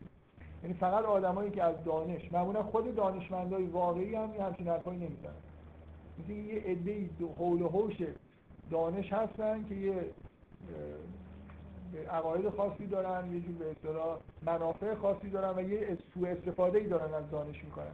من فعلا در همین همین ده رو شما رو فقط توجه به این نکته میدم که اکثر چیزهایی که شما می‌بینید چیزهای عجیبی که متعارض با علم دونسته میشه به معنای واقعی کلمه متعارض نیست. فقط تصویب شده نیست. و ما بارها در طول تاریخ علم این پدیده رو داشتیم که چیزهایی که متعارض به حساب می یا تصویب شده نبودن بعدا تصویب شدن. امکانات جدید رو علم کشف کرده. از جمله علم ژنتیک به شدت اینجوریه. الان ما با استفاده از اطلاعاتی که از ژنتیک داریم خیلی چیزا کارا می‌تونیم انجام بدیم. خیلی چیزا رو. مثلا در قرآن اومده که شما اگه می‌تونید به آسمان ها برید به اقصار و سماوات برید. ولا و, و نمی‌تونید این کار رو بکنید الا به سلطان. مگر اینکه مثلا یه تسلطی پیدا بکنید تسلط طبیعت در یه دوره ممکن بود کاملا دور از عقل به نظر برسه که انسان بتونه به اخبار سماوات برسه ولی این آیه قرآن یه جوری معنیش اینه که میشه رفت دیگه. اگر یه چیزها یه تمهیداتی داشته باشید سلطه پیدا بکنید می‌تونید برید. ما الان تو دوره هستیم که به راحتی می‌فهمیم که حداقل یکی از مظاهر اون سلطان که اونجا بهش اشاره شده چیه. میشه از جاذبه زمین فرار کرد میشه وارد اقطار سماوات شدیم دیگه. یعنی یه مقداری در واقع چیزی که اونجا نوشته شده به تحقق رسید. اینکه دانش پیش میره امکانات جدیدی رو در واقع جلوی ما باز می‌کنه تکنولوژی های جدید میاد و ما کارهایی رو می‌تونیم انجام بدیم و امکان یه چیزهایی رو می‌بینیم که قبلا نمی‌دیدیم. تمام دوره هایی که این چیزها هنوز دیده نشدن یه جوری تو تاریکی قرار دارن و چون دانشمندان اینا تفسیر نکردن هر کی از این حرفا بزنه فوری یقهشو می‌گیرن که داری حرفای غیر علمی می‌زنی. همین هم میگن. یعنی غیر علمی نه ضد علمی. یعنی اصلا انگار که همون مثل دوران کلیساست یه عده هستن این چیزها رو گفتن. تا خارجی این نباید حرفی بزنن. اینکه من من به دلایلی می‌تونم حرفای دیگه ای بزنم. خیلی آدم ریلکس و راحتی هم هستم.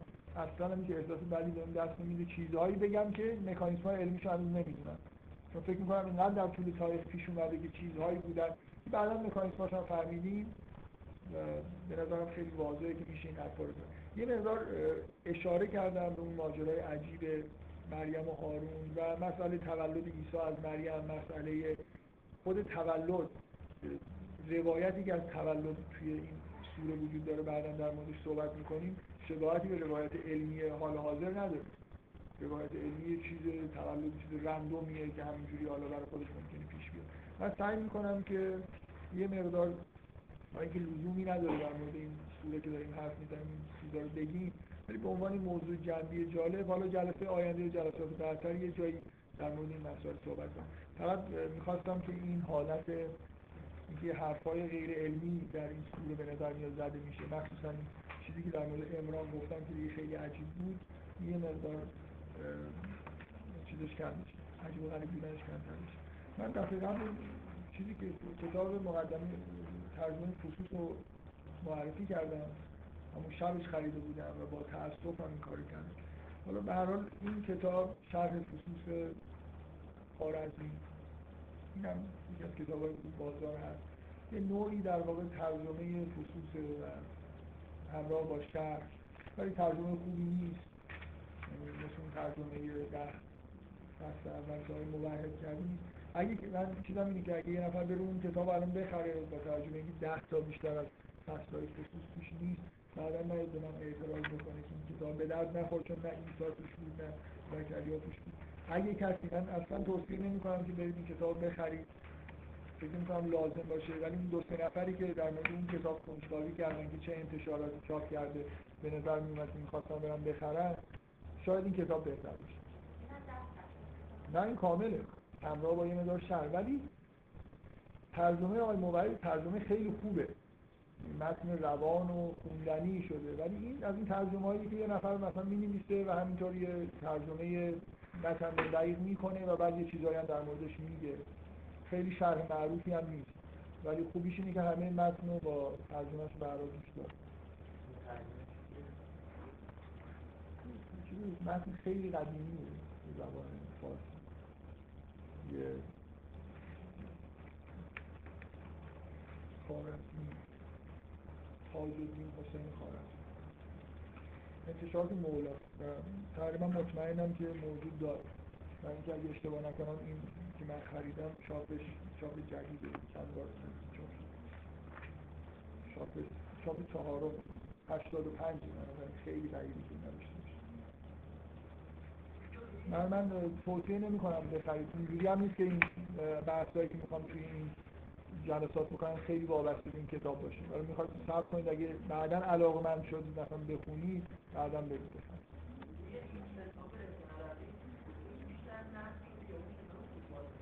این کتاب خیلی. نه. این کتاب بعد از قرآن فکر کنم 200 تا شاید. فکر کنم بعد از قرآن بیشتر این کتابی که تفصیل شده و نقش شده خصوص اگه بیشتر نباشه در نزدیکای همون اکثرا با دید کاملا موافق مثلا این کتاب کاملا موافق آره. ابن عربی ادعاهای بزرگی داره. ادعاهای در حد بعضی ها خصوص رو یه جوری مثلا همتای قرآن حساب ابن عربی ادعا داره کتاب پیغمبر بهش داده به یه معنایی نه اینکه خودش ننوشته. یعنی پیامبر بهش دستور داده که این کتاب بنویسه و مثلا با الهام نوشته یا حالا که این حرف شد فتوحات که حالا یعنی آره ولی مثلا ادعای ابن عربی اینه که ختم ولایت در ابن عربی صورت گرفت. در این حد مثلا ادعاهای بزرگ داره و بعضی ها قبول دارن بعضی ها خصوص رو خیلی محترم می‌دونن ولی این ادعا رو قبول ندارن. مثلا یه, شر... یه شرحی هست از سید حیدر آمولی که جزء اون به اصطلاح مکتب هلت که علامه طباطبایی خیلی بهش علاقه‌منده تحت عنوان نص و نصوص شرح فصوص به اون نیست. ولی در مورد نصف کتاب کتاب قطوری هم هست در مورد این ادعای ابن عربی بحث می‌کنه که آیا ولایت در ابن عربی خط شده یا در حضرت مهدی این موضوع. خیلی جدیه برای یعنی ابن این کتاب کتابیه که علت این همه نقلش اینه که یه جوری حاله از تقدس هم حتی بهش دادن. عرفا خیلی ها کتاب قرآن اینو می‌خونه مثلا ابن عربی معتقده که حرفایی که در مورد پیغمبران می‌زنه به این دلیلی که همنشینی با پیغمبران داشته با ارواح پیغمبران مثلا ارتباط داشته و بعضی چیزایی که میگه از متن قرآن میگه و بعضی از خودش میگه کشف کرده مثلا فرض کنید در قرآن شما اشاره نمی‌دید که ادریس الیاسه ولی ابن عربی می‌دونه میگه می‌دونم که ادریس همون الیاس آره مثلا آره دیگه اومدن دیدن اون یکی هم. در حال اصول سلکم کتابیه که خب در دقیقا در وقتی همچین ادعای هست کسانی هستن که این رو کتاب شیطانی می‌دونن ادعای غیر علمی قرآن ادعای کم نبودن آره آره. مثلا فرض من یه بار سر مسئله این که رویاها شما 150 سال پیش اگه کسی می اومد در مورد تعبیر رویا صحبت می‌کرد من تلاش می‌کردم. الان تعبیر رویا چون دا- داره کم کم تبدیل به درس دانشگاهی میشه و بعد داره دارن بیزینس هم میشه راه میندازن. مثلا فرض کنید دارید سایت دارن شما پولی بدید رویاتون رو تعبیر بکنن. اینکه یه چیزی در داخل حوزه علم نیست و ما احساس بدی به این دست بده که ای وای مثلا این چه چیز عجیبی. عجیب بودن یه ادعایش ربطی به علمی بودن و نبودن و این حرفا نداره. غیر علمی بودن من تمام چیزهایی که الان علم بهشون نرسیده و همین سال بعد بهشون می‌رسه الان غیر علمی هست سال دیگه علمی میشن. این چیز خیلی مهمی نیست. حالا من فعلا اون امیدوارم اون جلسه رو گوش بدید در خاطر اینکه دفعه بعد اگه من یه صحبتهایی در این مورد کردم دیگه.